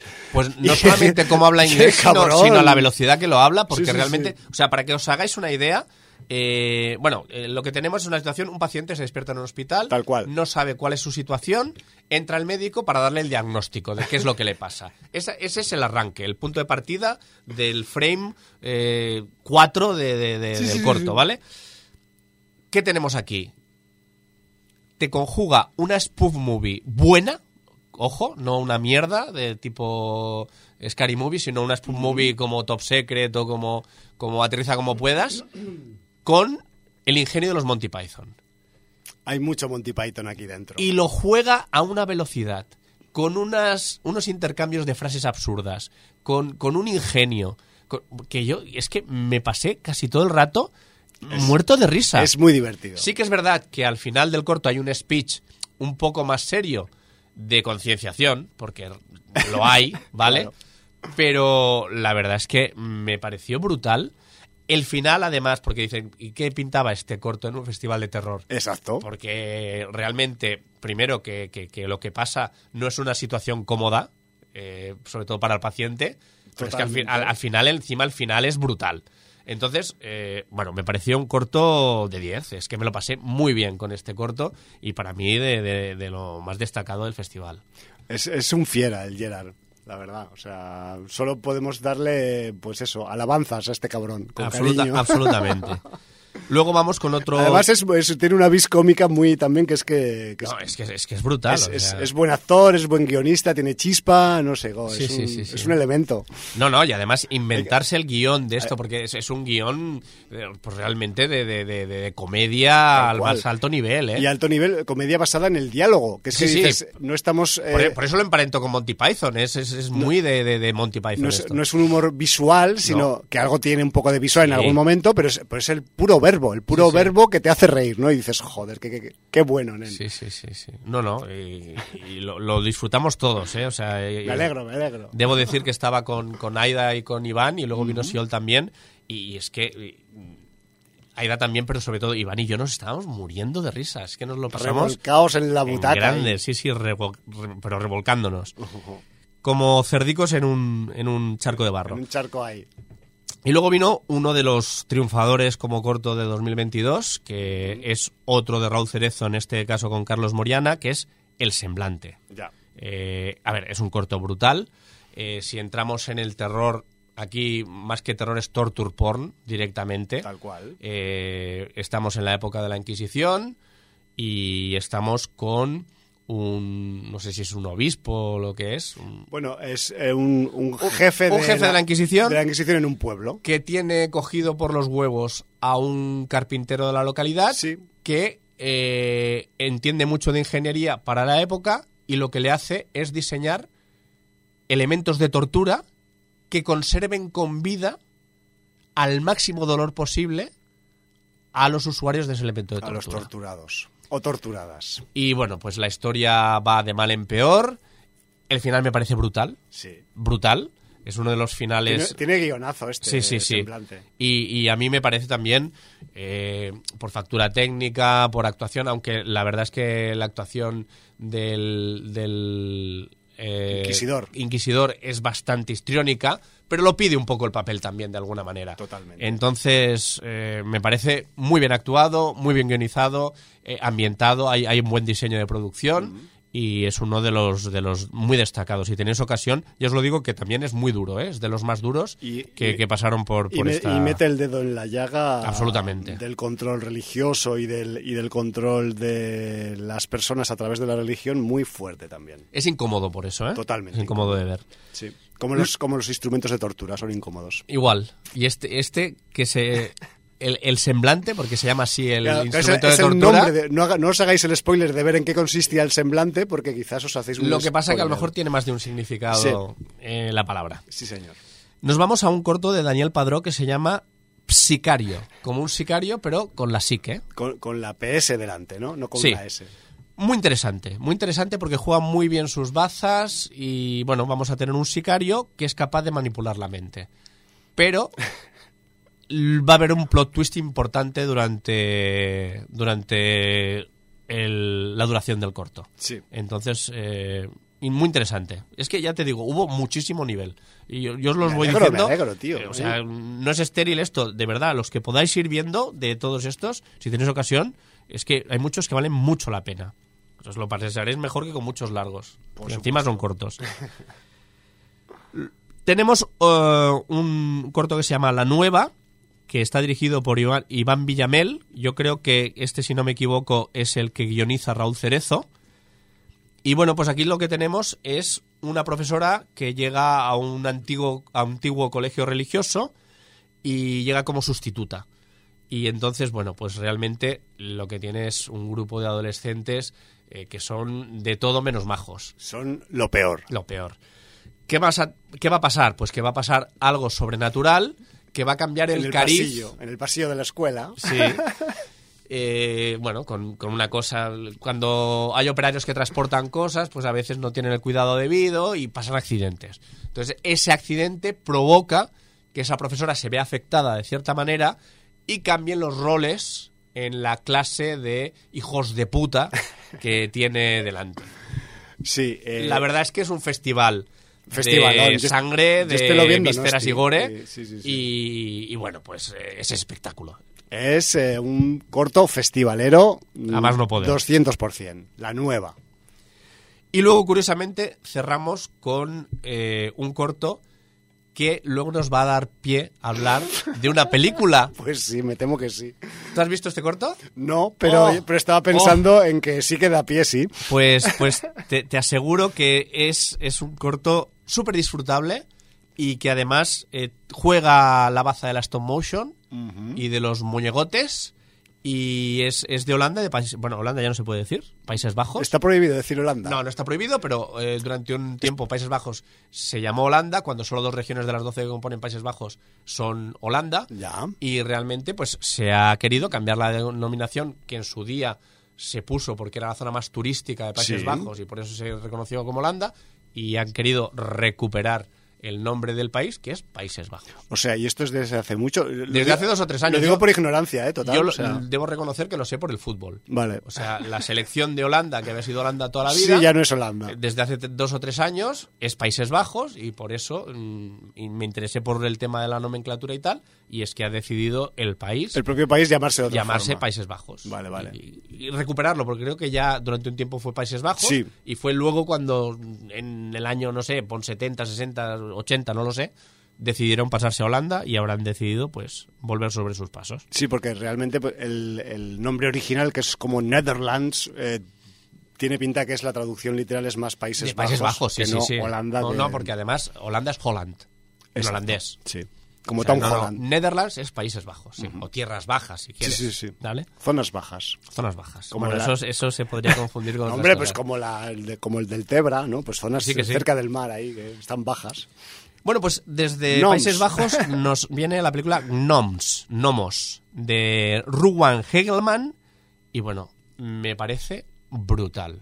Brutal, brutal. Mm, El nombre es un spoiler. Mm, Salen No, gnomos. Sí, porque además es gnomos con exclamación. ¡Gnomos! Sí, entonces, eh, bueno, pues eh, gente que sale a hacer footing por el bosque y de pronto ve seticas que se empiezan a iluminar como si tuvieran luces LED. Ula. Y entonces ven que si se desvían por un sendero entre los árboles en vez de seguir el camino principal donde hacían el footing, cada vez hay más seticas de esas que se van iluminando. A partir de ahí no os voy a contar nada más. Muy disfrutable. Lo vais a pasar en grande. Mucha imaginación. eh, mucha mala leche. Y, y bueno, mm, seguir el sendero de los gnomos. No puedo deciros nada más Claro, y disfrutar del, Y del paseo. y disfrutar. Y disfrutar y además, después de ver el corto de Noms, o, o- o antes, podéis ver la película Un Welcome, de la que hablaremos en nada, en, En un nada, momento, sí, porque- en cuanto hable ya del colofón, que es El Exorcista. Voy a ser muy breve porque hemos hablado del Exorcista aquí varias veces, Sí. en el programa 666 de Sin Audiencia. Por ejemplo. Hablamos del Exorcista a largo entendido, pero yo, vista en, pantalla grande, refrescándola, tengo que decir que William Friedkin es muy grande, que la aportación que hizo este hombre al terror eh, no se la vamos a pagar los aficionados al género nunca. Y realmente la película, la estructura que tiene, la manera en que te va introduciendo a todo es brillante. ¿Por qué es brillante? Porque primero tienes un prólogo donde tienes al, pable- al padre Merrin en unas excavaciones eh, encontrando una figura ancestral eh, que representa al demonio. Sí. Eh, o a un demonio. O a un demonio. En concreto. no bueno, sé. una encarnación del diablo, vamos Sí. a dejarlo así. Y a raíz de ahí tienes una situación actual de la época, ¿vale? Eh, ves un rodaje con una actriz, un director bastante histriónico que está dirigiendo a la actriz y un cura que realmente está en la parroquia, pero él hace más de psicólogo o psiquiatra que, que de, que, de, que de padre, porque digamos que es una iglesia en un barrio importante y hay bas- bastante gente adscrita y entonces hay más de un, de un párroco que está mirando el rodaje con, con cierta, eh, no sé, curiosidad, ¿no? Sí. Y a raíz de ahí, esos dos personajes que no tienen nada que ver, la actriz principal y ese padre, que es el padre Carras, al que luego conoceremos, nos van desgranando sus situaciones, situaciones vitales, su entorno. El padre Carras, pues cuidando de una madre. el- ellos son eh, gente que vino de Polonia, eh, inmigrantes, a, bueno, a buscar una nueva vida. Y bueno, pues realmente eh, cómo tiene que cuidar a su madre, eh, cómo, cómo se relaciona con el otro párroco, que es el párroco principal de la iglesia, y, el papel que tiene, porque él se lo debe todo a la iglesia que le, hizo la carrera de- de psiquiatra en las mejores universidades, pero se lo pagó la iglesia. Y él a lo mejor sería más feliz ejerciendo como psiquiatra fuera del círculo eclesiástico, porque de alguna manera está perdiendo la fe. Esa crisis de fe mm, la vemos también como va pasando a lo largo de los minutos y es muy importante en el devenir de la historia. Pues sí, más que Eh, nunca. luego tenemos a, a la, esta actriz que, que tiene pues un servicio y una hija. Ella, eh, bueno, pues está, está separada del, del marido que, bueno, viaja por, por el, todo el mundo y entonces pues se hace cargo de su hija adolescente eh, y vemos su relación con su hija, una relación muy especial. Vemos esa hija en condiciones, vamos a decir, entre comillas, normales, Sí. lo cual también es muy importante para luego cómo transcurrirá la película. Vemos como ella tiene una especie de mano derecha, que es una chica que la ayuda tanto en el momento de rodaje como en casa. Tiene un servicio, dentro del servicio tiene un, digamos que, hombre para todo, mayordomo, Sí. que es suizo, pero que con el director de la película le va a sacar como si fuera nazi, un pasado alemán y tal. O sea, cosas que, que a lo mejor parece que en situación no tienen que ver con la película, pero que le van dando enjundia a todo el conjunto. Lo, lo arman, lo respaldan. Lo van ¿no? armando. Luego tienes también, por, por ciertos sucesos eh, extraños que van pasando, la, la intervención de un inspector de policía que también señor. va a jugar sus bazas. Y, y- y todo se va construyendo y armando en torno al núcleo central, que es la niña que va a acabar siendo poseída por un espíritu.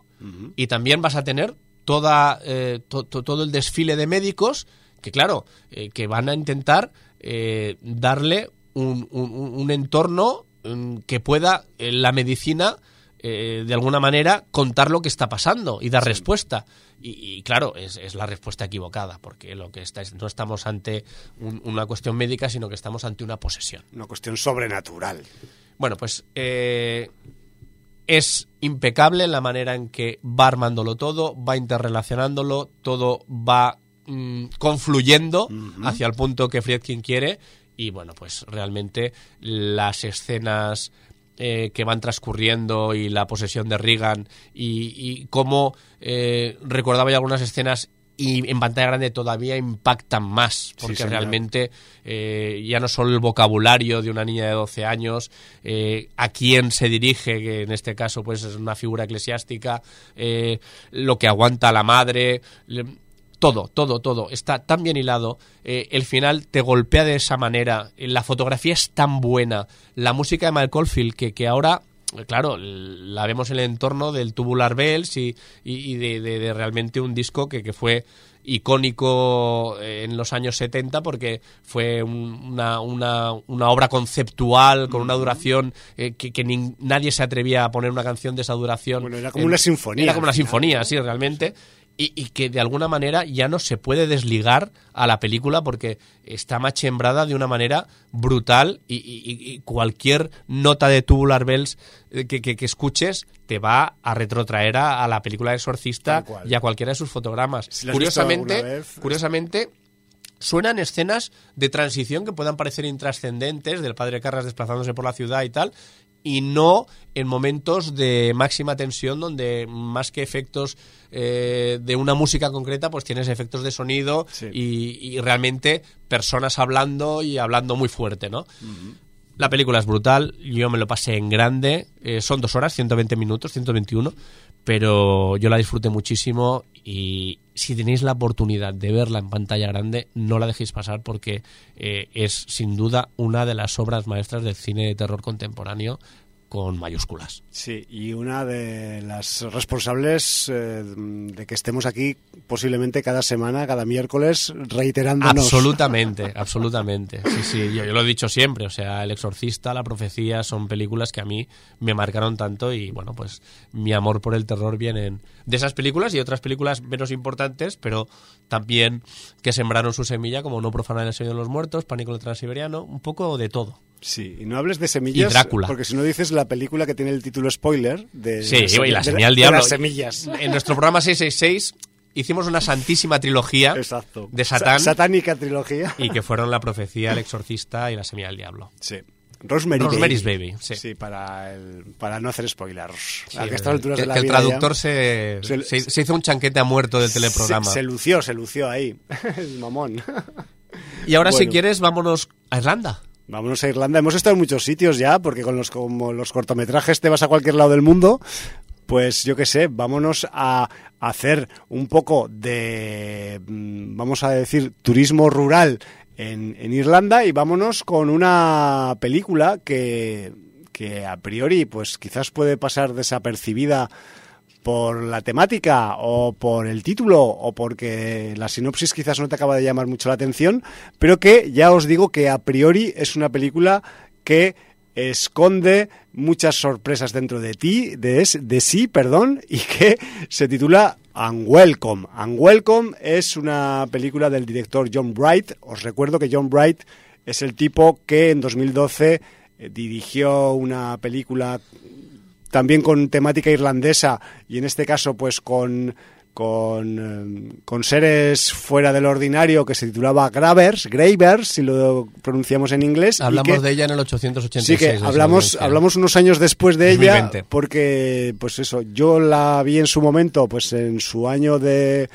en algún festival, creo que en la semana de Donosti, pero no la acabé eh, reseñando. Y Entonces la vi yo, la años, repescamos. años y- después, pues eh, Jordi hizo digging, digging eh, peliculístico y bueno, pues acabó saliendo en el 886. Pues bueno, es este mismo director el que viene ahora, pues creo que la película es de 2022. se- Correcto. ahora se está empezando a, pues eso, a, a distribuir por algunas plataformas y de hecho, pues tiene incluso, pues algunos lugares de estos de películas fantásticas y de terror estadounidenses que, que la tienen programada en su en sus en su catálogo y en sus programaciones. Y que estaría bien que viniera a festivales este año, ¿eh? Sí, a Porque ver, No, o no sea, vino ninguno del año pasado. Yo no recuerdo que haya estado, porque quizás eh, salió el año pasado, pero, A en, la- las últimas fechas del, de 2022.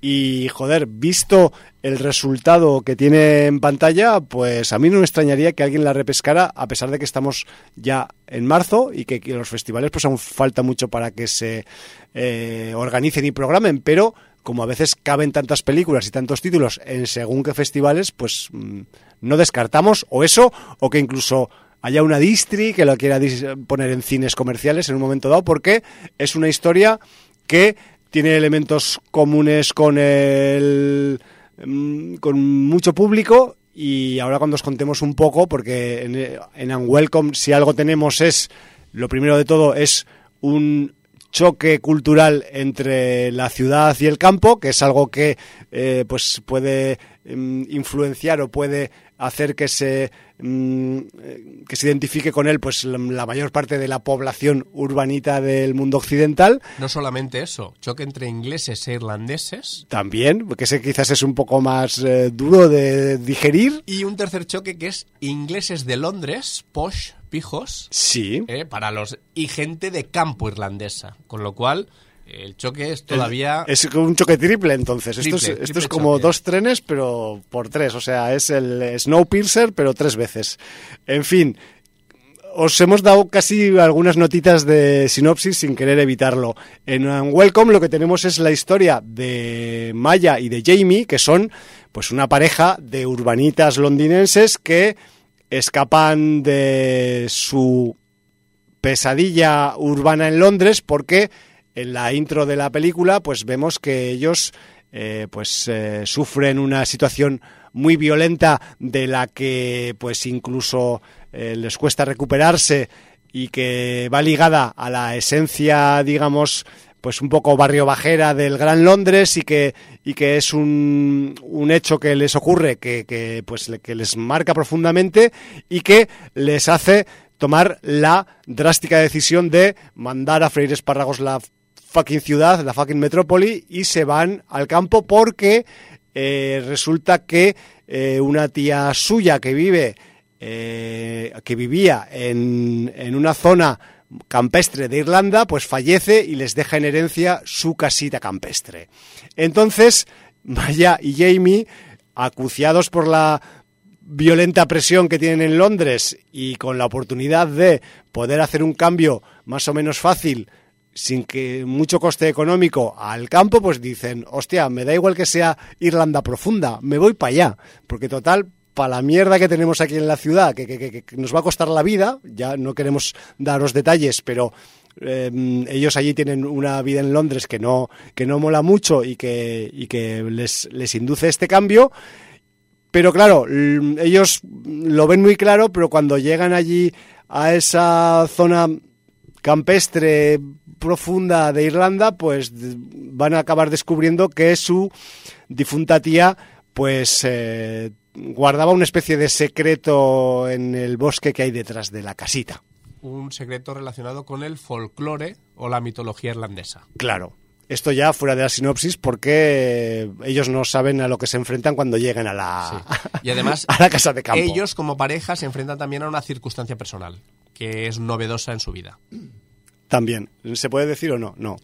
Eh, a ver, No es falta. que quitas un poco del principio, porque el principio no se sabe y, Sí. y están ellos en la dicotomía de si sí o si no. Claro. Entonces, si lo explicamos, pues entonces Lo dejamos Vale, sin lo explicar. dejamos sin explicar. Porque mm, con lo que ya hemos dicho, ya os Es podéis hacer un poco idea de, de la situación, al menos a priori argumental, que tiene Unwelcome, que realmente, pues así a bote pronto vais a decir, pues tampoco es que destaque mucho la, la mm, sinopsis, porque este, digamos, este choque eh, que cultural campo-ciudad, pues ya lo hemos visto muchas veces, eh, con, con muchos aspectos, de- en muchos registros distintos, humorísticos, violentos, hiperviolentos, de suspense, de terror, de, en muchos registros, pero aquí la gracia de Unwelcome es que el registro viene de mano de el folk horror que hay en Irlanda, o sea, con elementos folclóricos derivados al terror de la tradición campestre y un poco rural que hay en, en- en Irlanda y relacionada pues con algunas de las figuras mitológicas, evidentemente, que hay en, en esta, en este folclore irlandés y que no son los que os imagináis porque, como pasa con los folclores de muchos lugares de la vieja Europa, pues a veces tenemos estereotipos con determinados nombres o conceptos o incluso criaturas y luego resulta que pues el campo mm, mitológico pues es mucho más amplio y tiene registros mucho más ricos y variados. Y Unwelcome, digamos que no se queda en el prototipo, no vamos a decir ningún nombre porque así os pilla de sorpresa, pero eh, digamos que hacen un ejercicio, al menos para un espectador del sur de Europa, pues eh, original en cuanto al registro que tiene que ver con el folclore y con la mitología de, Irlanda, ¿no?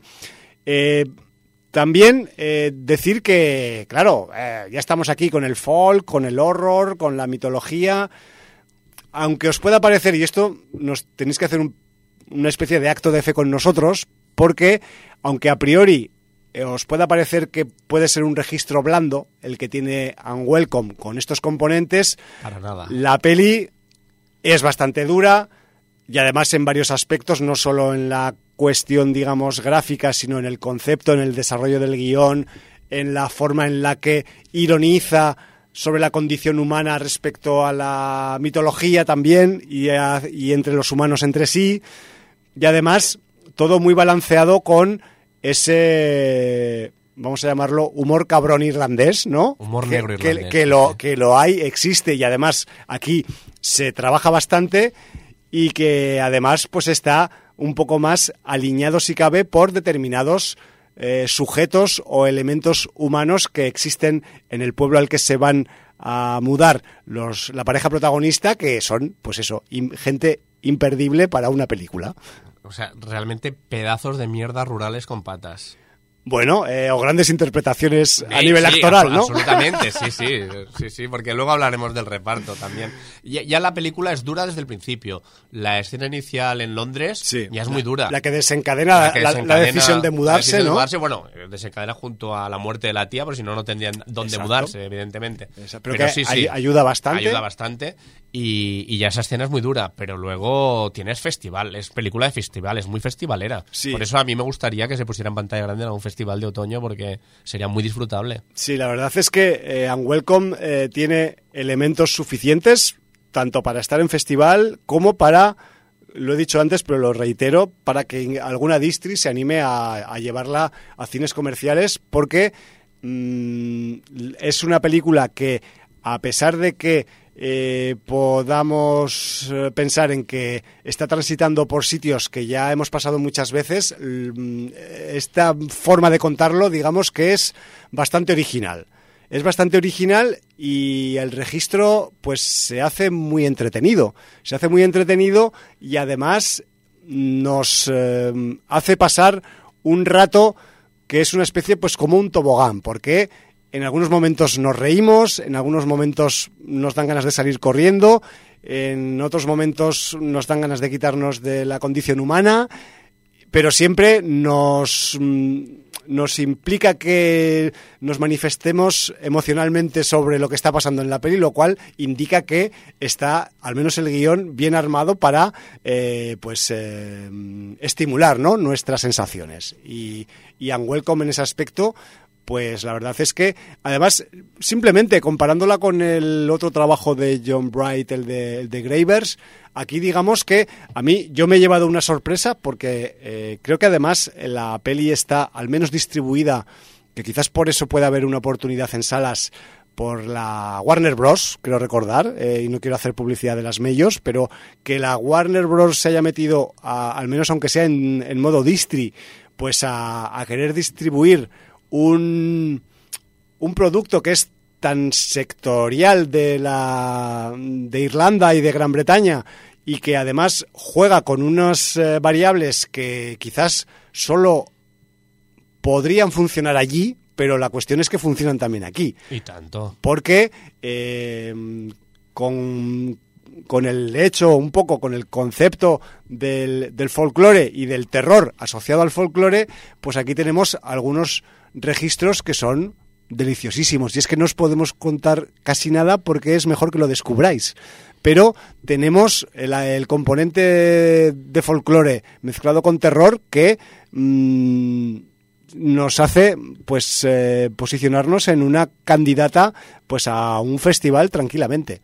No sí, sé. Pero no solo eso, o sea, eh, ha, ha, habido gente que no le ha acabado de convencer la película precisamente por eh, ampararse en las marionetas y el stop motion en algunas ocasiones y, y, a mí es lo que me hace disfrutar la película 100%, que, que, que se, se, acuda a, a, los efectos artesanos y no y no aunque tiene algo de CGI también en algún momento pero no no al CGI descarado y, y que, del que se abusa en muchas ocasiones y los cromas eh, constantes y Exacto. aquí yo y eso para mí es que eh, el, volver a, a, lo analógico de alguna manera, a mí me, me, congratula muchísimo. O sea, y es más, yo añado, aparte de eso que acabas de decir, que si al componente mitológico, que no os vamos a decir cuál es, que, además lo podéis descubrir fácilmente, pero no será por nosotros, si aparte de la cuestión analógica sumamos eh, maquillajes, eh, capturas de movimiento faciales que se hacen por ordenador y vestuario, tenemos una mm, parte de puesta en escena que tiene que ver con la mitología que dices, ole. O sea, qué sí, guapo, sí. qué guapo. O sea, yo quiero uno de esos en mi casa.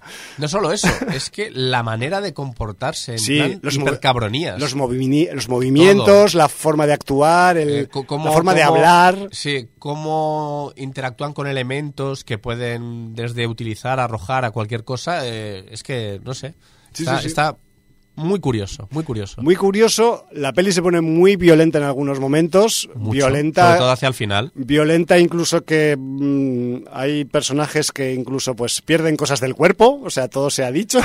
Me refiero que no estamos ante un eh, registro de violencia suave, sino que aquí... No, ni, haga... ni, ni estamos ante la típica película que para eh, esquivar calificaciones R se va al fuera planismo ni cosas de esas. Exacto, no, no aquí, aquí, es explícita, se ve todo, se ve bien.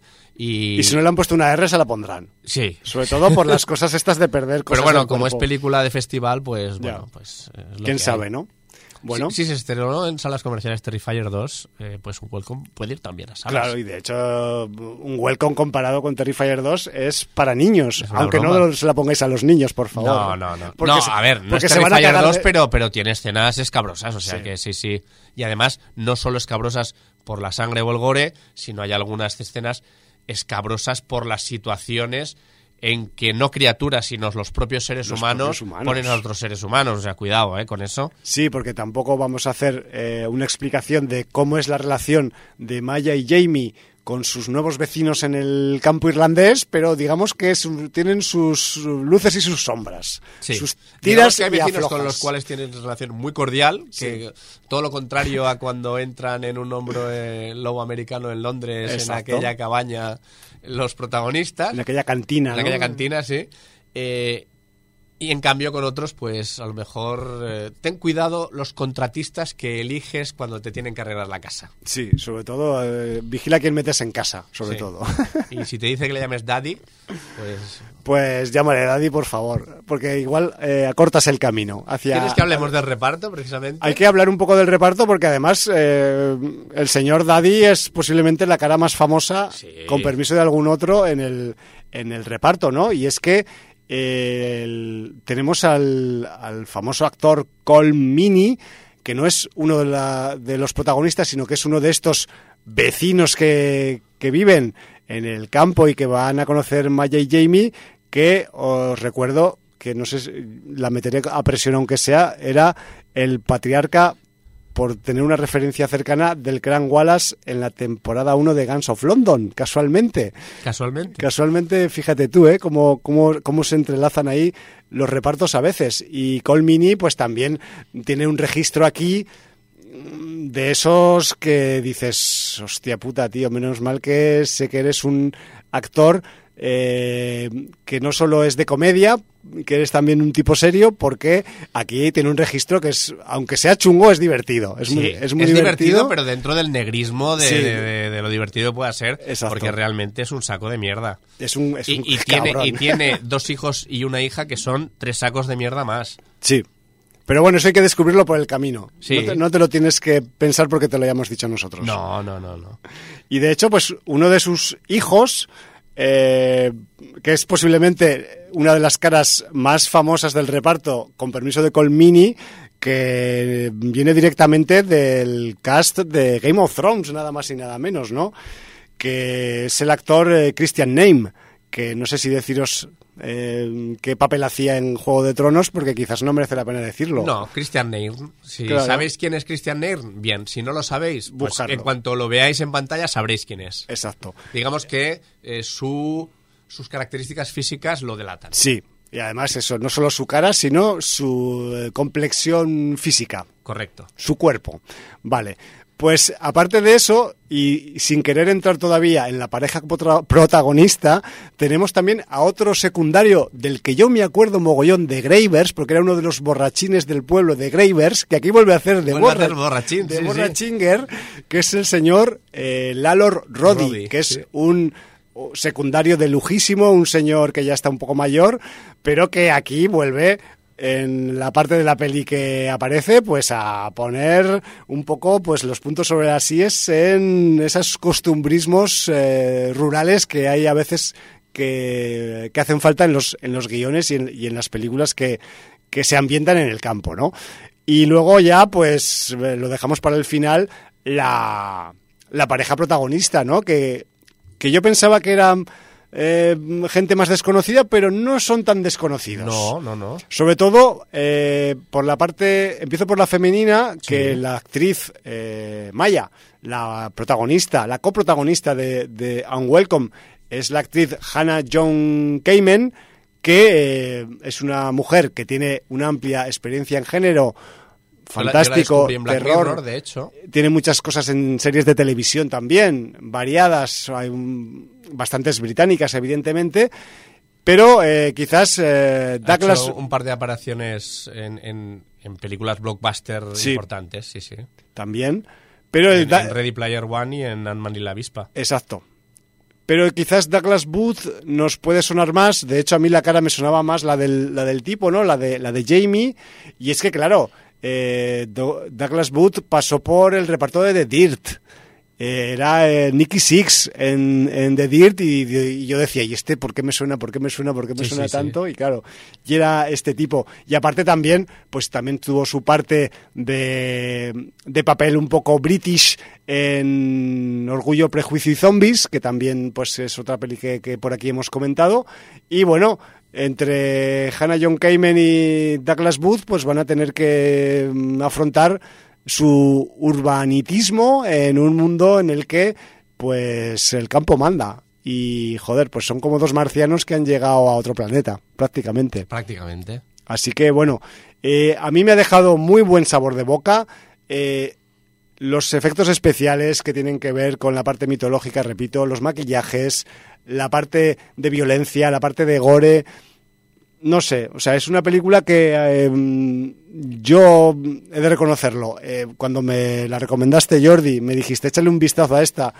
Yo sé que tú eres un buen recomendador, pero dije, uff, no sé, ya veré a ver.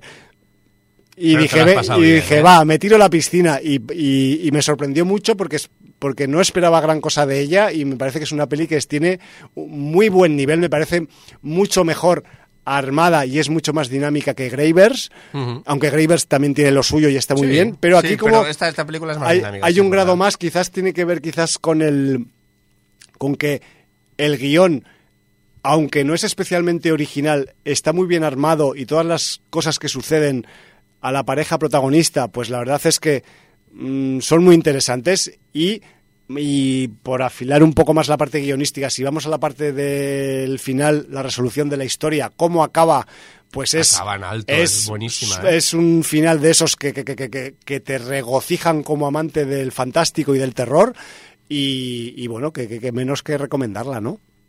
Sí, sí, sé. absolutamente. Súper recomendada y, y bueno, si queréis esperar a ver si hay suerte, se, est- se estrena en, en, en salas comerciales y ¿Quién- si no, si va a festivales, pero de todas sabe? formas, si no, pues eh, buscadla por plataformas o donde pertoque porque vale la pena. Está muy entretenida y os va a dar una sesión súper amena. Sí, y además, mira, pues mm, hablábamos antes de, de hilar y mm, conceptos y contenidos y si antes hemos saltado de los gnomos de Holanda, perdón, de Países Bajos.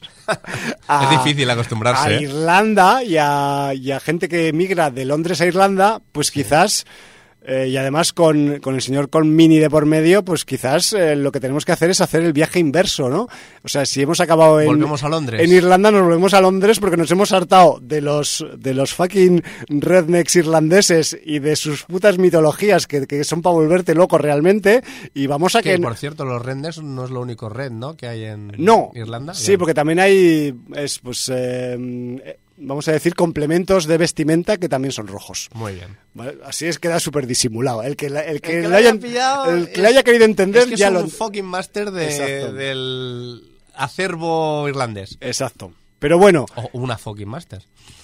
Ahí está. La cosa es que, pues, eh, con el con el vínculo de Unwelcome, de Cole Mini, que aparecía en la primera temporada de Guns of London, con el viaje de Londres al campo, pues vamos a hacer eso, la inversa. Vamos a volver a Londres, al violento Londres, a ese Londres que da un poco de asquito y del que a veces, pues, hay gente que se va a vivir al campo por culpa de ese asquismo urbanita que tiene y simplemente pues vamos a hablar de de aquí a que mm, se acabe el programa, que ya nos queda poquitísimo, pues yo voy a meter a presión la temporada 2 de Gangs of London, porque he de decir que, eh, así a- en tono global, que es un poquito distinta a la T1, evidentemente no puede ser más de lo mismo, porque si no, pues sería repetición, pero parece ser que a todo el mundo no le ha caído bien que sea diferente, o que sea un poco diferente, porque tampoco es tan diferente, y yo sinceramente yo lo he pasado pipa, y, o sea, yo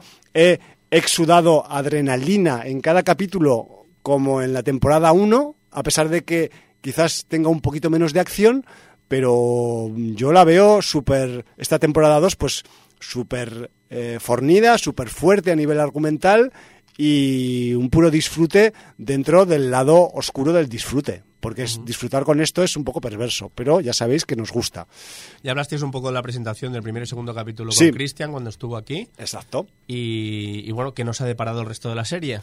Bueno, pues es que eh, por acordarnos un poco de- del contexto, digamos que la temporada 2 empieza justo un año después de los hechos final de la del final de la 1 y aquí pues tenemos que tras el fregado que dejó atrás la primera temporada, pues ahora tenemos digamos un nuevo estatus dentro de la pirámide del crimen organizado londinense con un pequeño spoiler, que eso se sabe al principio de ya del capítulo 1, con el capo pakistaní Asif Afridi en la parte de arriba del, del organigrama y que, pues dicha situación traerá consigo la aparición de rivales en desacuerdo con la actual estructura de poder, que a su vez traerá de forma inevitable, pues reconfiguraciones de alianzas que pueden hacer dos tipos de, digamos, de comportamiento entre las facciones. Pues por un lado, enemistar a antiguos aliados y por otro lado, pues eh, servir de nexo para enemigos irreconciliables. Me refiero que a ese nivel, a efectos de disputas de poder en estos negocios ilegales en Londres, digamos que va a valer cualquier tipo de combinación para llegar a lo que quieren todos, que es la parte alta de la pirámide, lo cual nos va a dar, pues eso, un, un juego en el que no va a haber ningún tipo de escrúpulos de cara al contrario o a los adversarios para conseguir los objetivos de cada facción, lo cual nos va a dar, pues eso, un campo abierto para que pase de todo a nivel argumental. ¿eh? A ver, en esta temporada 2 tenemos pues la mitad de la dirección a cargo del Corin Hardy, que os recuerdo es un tipo de la confianza de Gareth Evans, que igual no es que sea un experto en acción como él, pero sí que es un tipo que tiene la mano firme en la dirección y que además comentamos una peli suya que casualmente tiene que ver con el folk horror de aquellos lugares de Gran Bretaña y de Irlanda como es The Hallow, que es una peli que comentamos en el Sin Audiencia 657. Y por otro lado tenemos la otra mitad de capítulos de esta temporada 2 de Guns of London, repartidos entre las directoras Marcela Said, que es de origen chileno y que es una mujer que tiene experiencia en series de televisión como Narcos México o como La Lupin de Omar Say, y también pues esta Marcela Said hace dos capítulos de los que de los cuatro que quedan libres, los otros dos se ocupa de ellos Nina Nurizadeh, que es de origen iraní y que os recuerdo que es la directora de, aparte de un montón de videoclips, la directora de American Ultra, una película que también hablamos de aquí hace tiempo en Sin Audiencia, concretamente en el Sin Audiencia 649, ¿vale? Que no esté Gareth Evans en la dirección y solo en la producción, no quita que en esta temporada 2 eh, el registro, el tono que tiene la serie siga siendo pues muy dark, muy frenético, con algunas escenas que brillan por su espectacularidad, que están, pues eso, a, a la altura de un blockbuster de mucho presupuesto. Tenemos, seguimos teniendo violencia explícita de esa que le duele al espectador. Eh, sigue habiendo escenas que podrían ser pues de una película de torture porn tranquilamente, de nuevo, muy conseguidas además, siempre exprimiendo ese concepto en el que eh, al ser humano le cuesta mucho morir a no ser que le pegues un tiro en la cabeza pues esto se, esto se estira y se encoge como una goma en muchos de los capítulos, y eso que solo hay ocho. Y luego también, aunque no esté Gareth Evans en la dirección, también tenemos en algunos de los capis alguna pelea cuerpo a cuerpo, casi tan buenas como las que podría hacer Gareth Evans. Me refiero que igual alguien, y me retrotraigo al primer comentario, pues puede echar de menos la mano de Gareth a nivel de acción permanente y sin freno, pero aquí en la temporada 2, pues digamos que tenemos un, a cambio de no tener tanta acción, pues un enrevesamiento de la trama bastante más complejo. Me refiero que aquí... Pues era compleja en la primera, ¿eh? Pues aquí se empieza a rizar el ricito más porque mm, da un poco más de tiempo, al haber un poco menos de acción, a pues meter texto, ¿no? Meter texto y meter escenas y desarrollar un poco pues algunos de los personajes que ya conocemos de la otra temporada y otros pues que aparecen nuevos.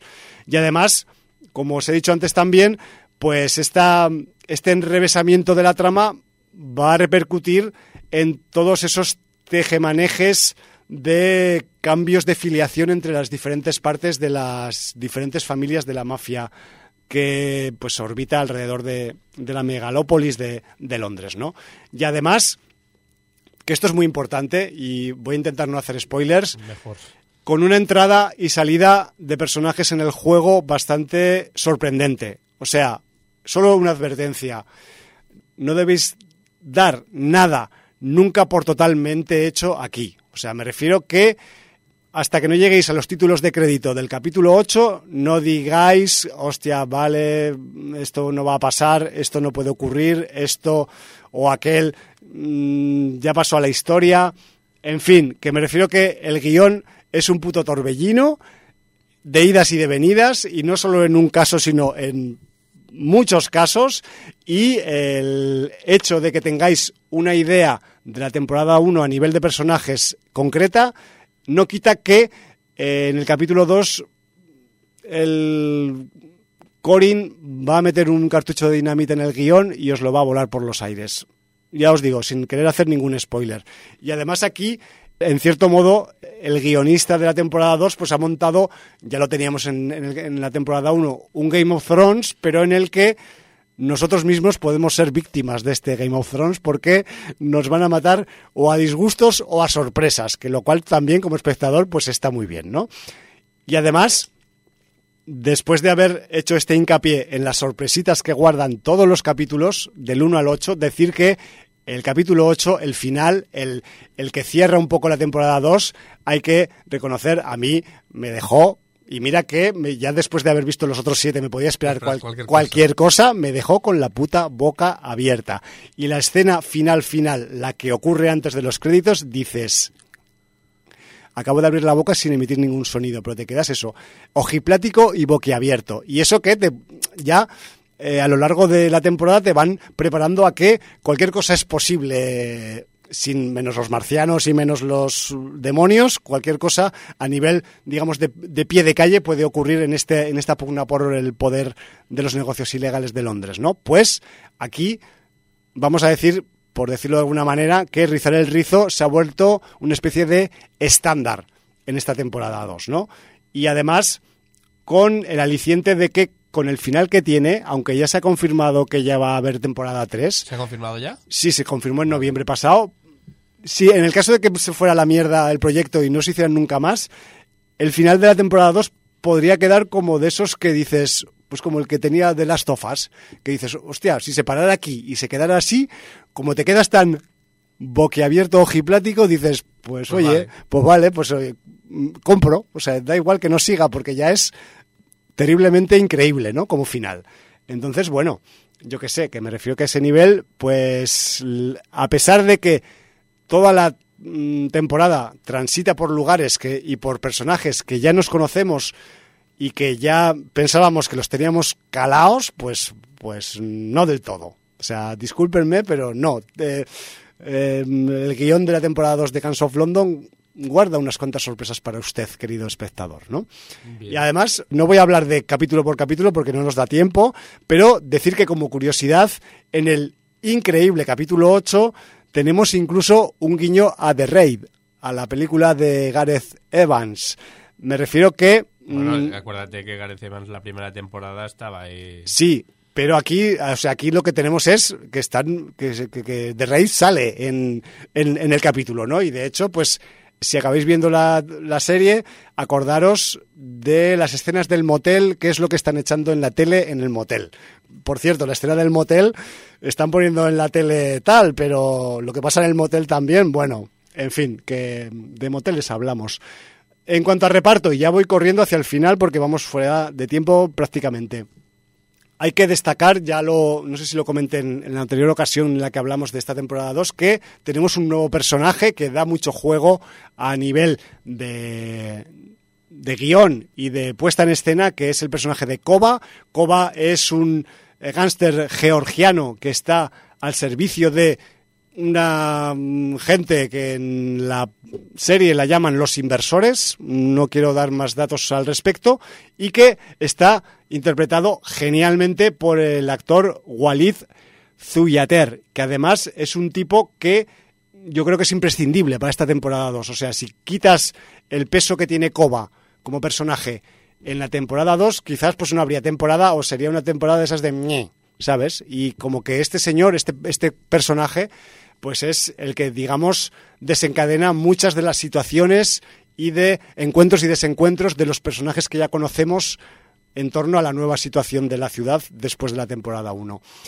Eh, a ver, Koba es un personaje totalmente odioso, es igualmente de interesante que odioso y además en otros parámetros podría ser catalogado tranquilamente como un psicópata, pero bueno, es un tipo que se dedica a arreglar los trapos sucios dentro del sector de los trapos sucios, o sea que imaginaros hasta dónde puede llegar su espiritud o su forma de hacer a la hora de pues equilibrar las balanzas desequilibradas que puede haber en, en este guion, en esta trama de, de gángster londinenses.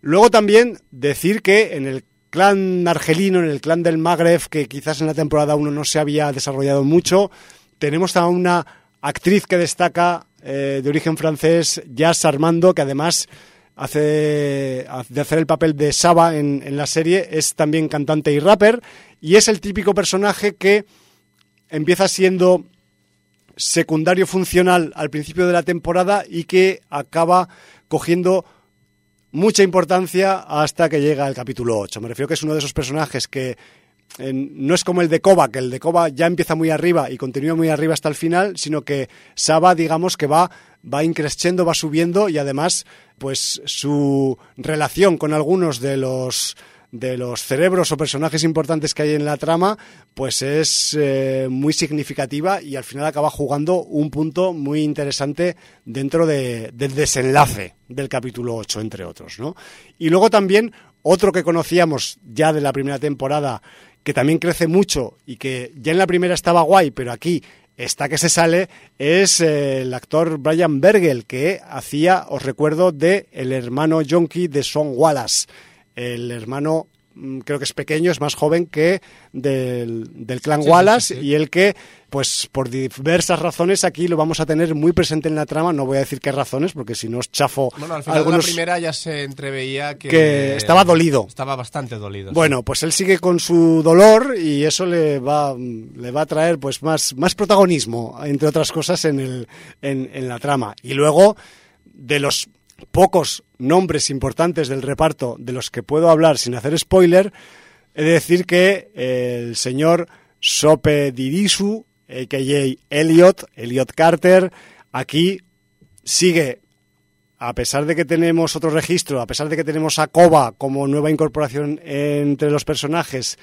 y a pesar de que ya sabemos que pie calza, cada vez que hay una escena de mucha acción en la serie, él está ahí. O sea, me refiero que cada vez que este pavo, el Elliot, asoma sujeto por alguna escena, lo raro es que no acabe acabando en pifostios. Yo me acuerdo que al principio de la primera temporada no te convencía, ¿eh? Pues mmm, es que aquí él, él también, digamos que va haciendo un viaje, y esto es un poco metafórico, hacia la oscuridad, porque él es un tío que se supone que tiene algo de integridad, a pesar de que se dedica a un negocio también bastante sucio, o se, sí, o se sí. dedicaba, porque ser un undercover es bastante guarrete, bueno, porque estás fingiendo, pero a nivel personal, aquí también hace un viaje. Bueno, a nivel personal ya en la primera temporada va haciendo una transición porque hay un interés sentimental en alguien que está en el otro lado. Ya, pues aquí es que ya el interés es una cuestión ya de pura mm, familia y supervivencia, por decirlo de alguna forma. Entonces... Eh, ha pasado un año también. Sí, y, ya veréis que la situación en la que está Elliot pues no es, no es eh, de ninguna manera cómoda, o sea, es lo más alejado a la comodidad que puede existir ¿no? en la vida y que, bueno, pues él también hace su viaje y tiene sus neuras y tiene sus filias, sus fobias y a veces pues se va a dejar llevar por el ímpetu hacia las fobias que tiene, ¿no? Y eso le va a hacer pues meterse en, en follones y en fregados. Y y va a ser también pues otra otro de los elementos de nuevo que nos va a dar pues mucho entretenimiento, no voy a decir diversión porque divertirse con lo que pasa en esta serie igual es un poco también perverso decirlo, pero pero pero es, es así, ¿no? O sea, por resumirlo un poco, porque ya estamos ya nos vamos de tiempo. O sea, bajo el gusto del Hum, temporada 2 de Guns of London, independientemente de lo que digan los críticos de The Guardian o los críticos de IMDB, me da igual. A mí me ha dejado también muy buen sabor de boca. Eso sí, un poco ensangrentada, como en la primera temporada. Quizás en volumen menos pifostios y más trama entrevesada, pero también ejecuciones sumarias de muy variadas formas, efectos somáticos en el espectador, y hablo de por mí mismo, en forma de descarga de adrenalina por un mero visionado, lo cual todos los visionados que hacemos no nos producen estas reacciones corporales. A mí, Guns of London me las produce. Y es una, para mí, pues una especie de forma de placer que no sé si todo el mundo la entiende, pero para mí Guns of London, la temporada 2, también la 1, son como ejercer el placer dentro de mi cerebro. Entonces, ¿qué, ¿qué, más puedo decir? Pues nada más. Pues perfecto. ¿Nos vamos a ir con música de Guns of London, precisamente? Sí, sí, porque hemos entrado con un, que no sé si lo he dicho, con, con un track que se llama The Port, porque aunque estamos en Londres, pues eh, también hay puerto fluvial en Londres, en los Docklands sí, de, de Londres, porque ahí también pues eso, en los Docklands hay, aunque en los últimos tiempos se han gentrificado un poco, sigue habiendo algunas partes de los Docklands que hay almacenes en los que se llevan y traen mercancías y cositas. El Támesis es uno de los ríos navegables con mayor calado que hay Exacto. en Europa. o sea, Pues si hemos empezado con The Port, nos vamos a marchar con Airport Requiem, que es también pues, un título que puede ser spoiler y que nos voy a explicar por qué hay un Requiem en un aeropuerto. cosas que pasan. Arya, Prayogi y Fallar Yuskemal son las cuatro manos, los dos cerebros que han facturado el soundtrack de la segunda temporada de Guns of London y con, y con este track que os acabo de nombrar. Pues nos marchamos por donde hemos venido, no sin antes de despedirnos como hacemos en este programa siempre, ¿no? Valar Morgulis y sacrificios de sangre. Motherfuckers de la campiña o del asfalto.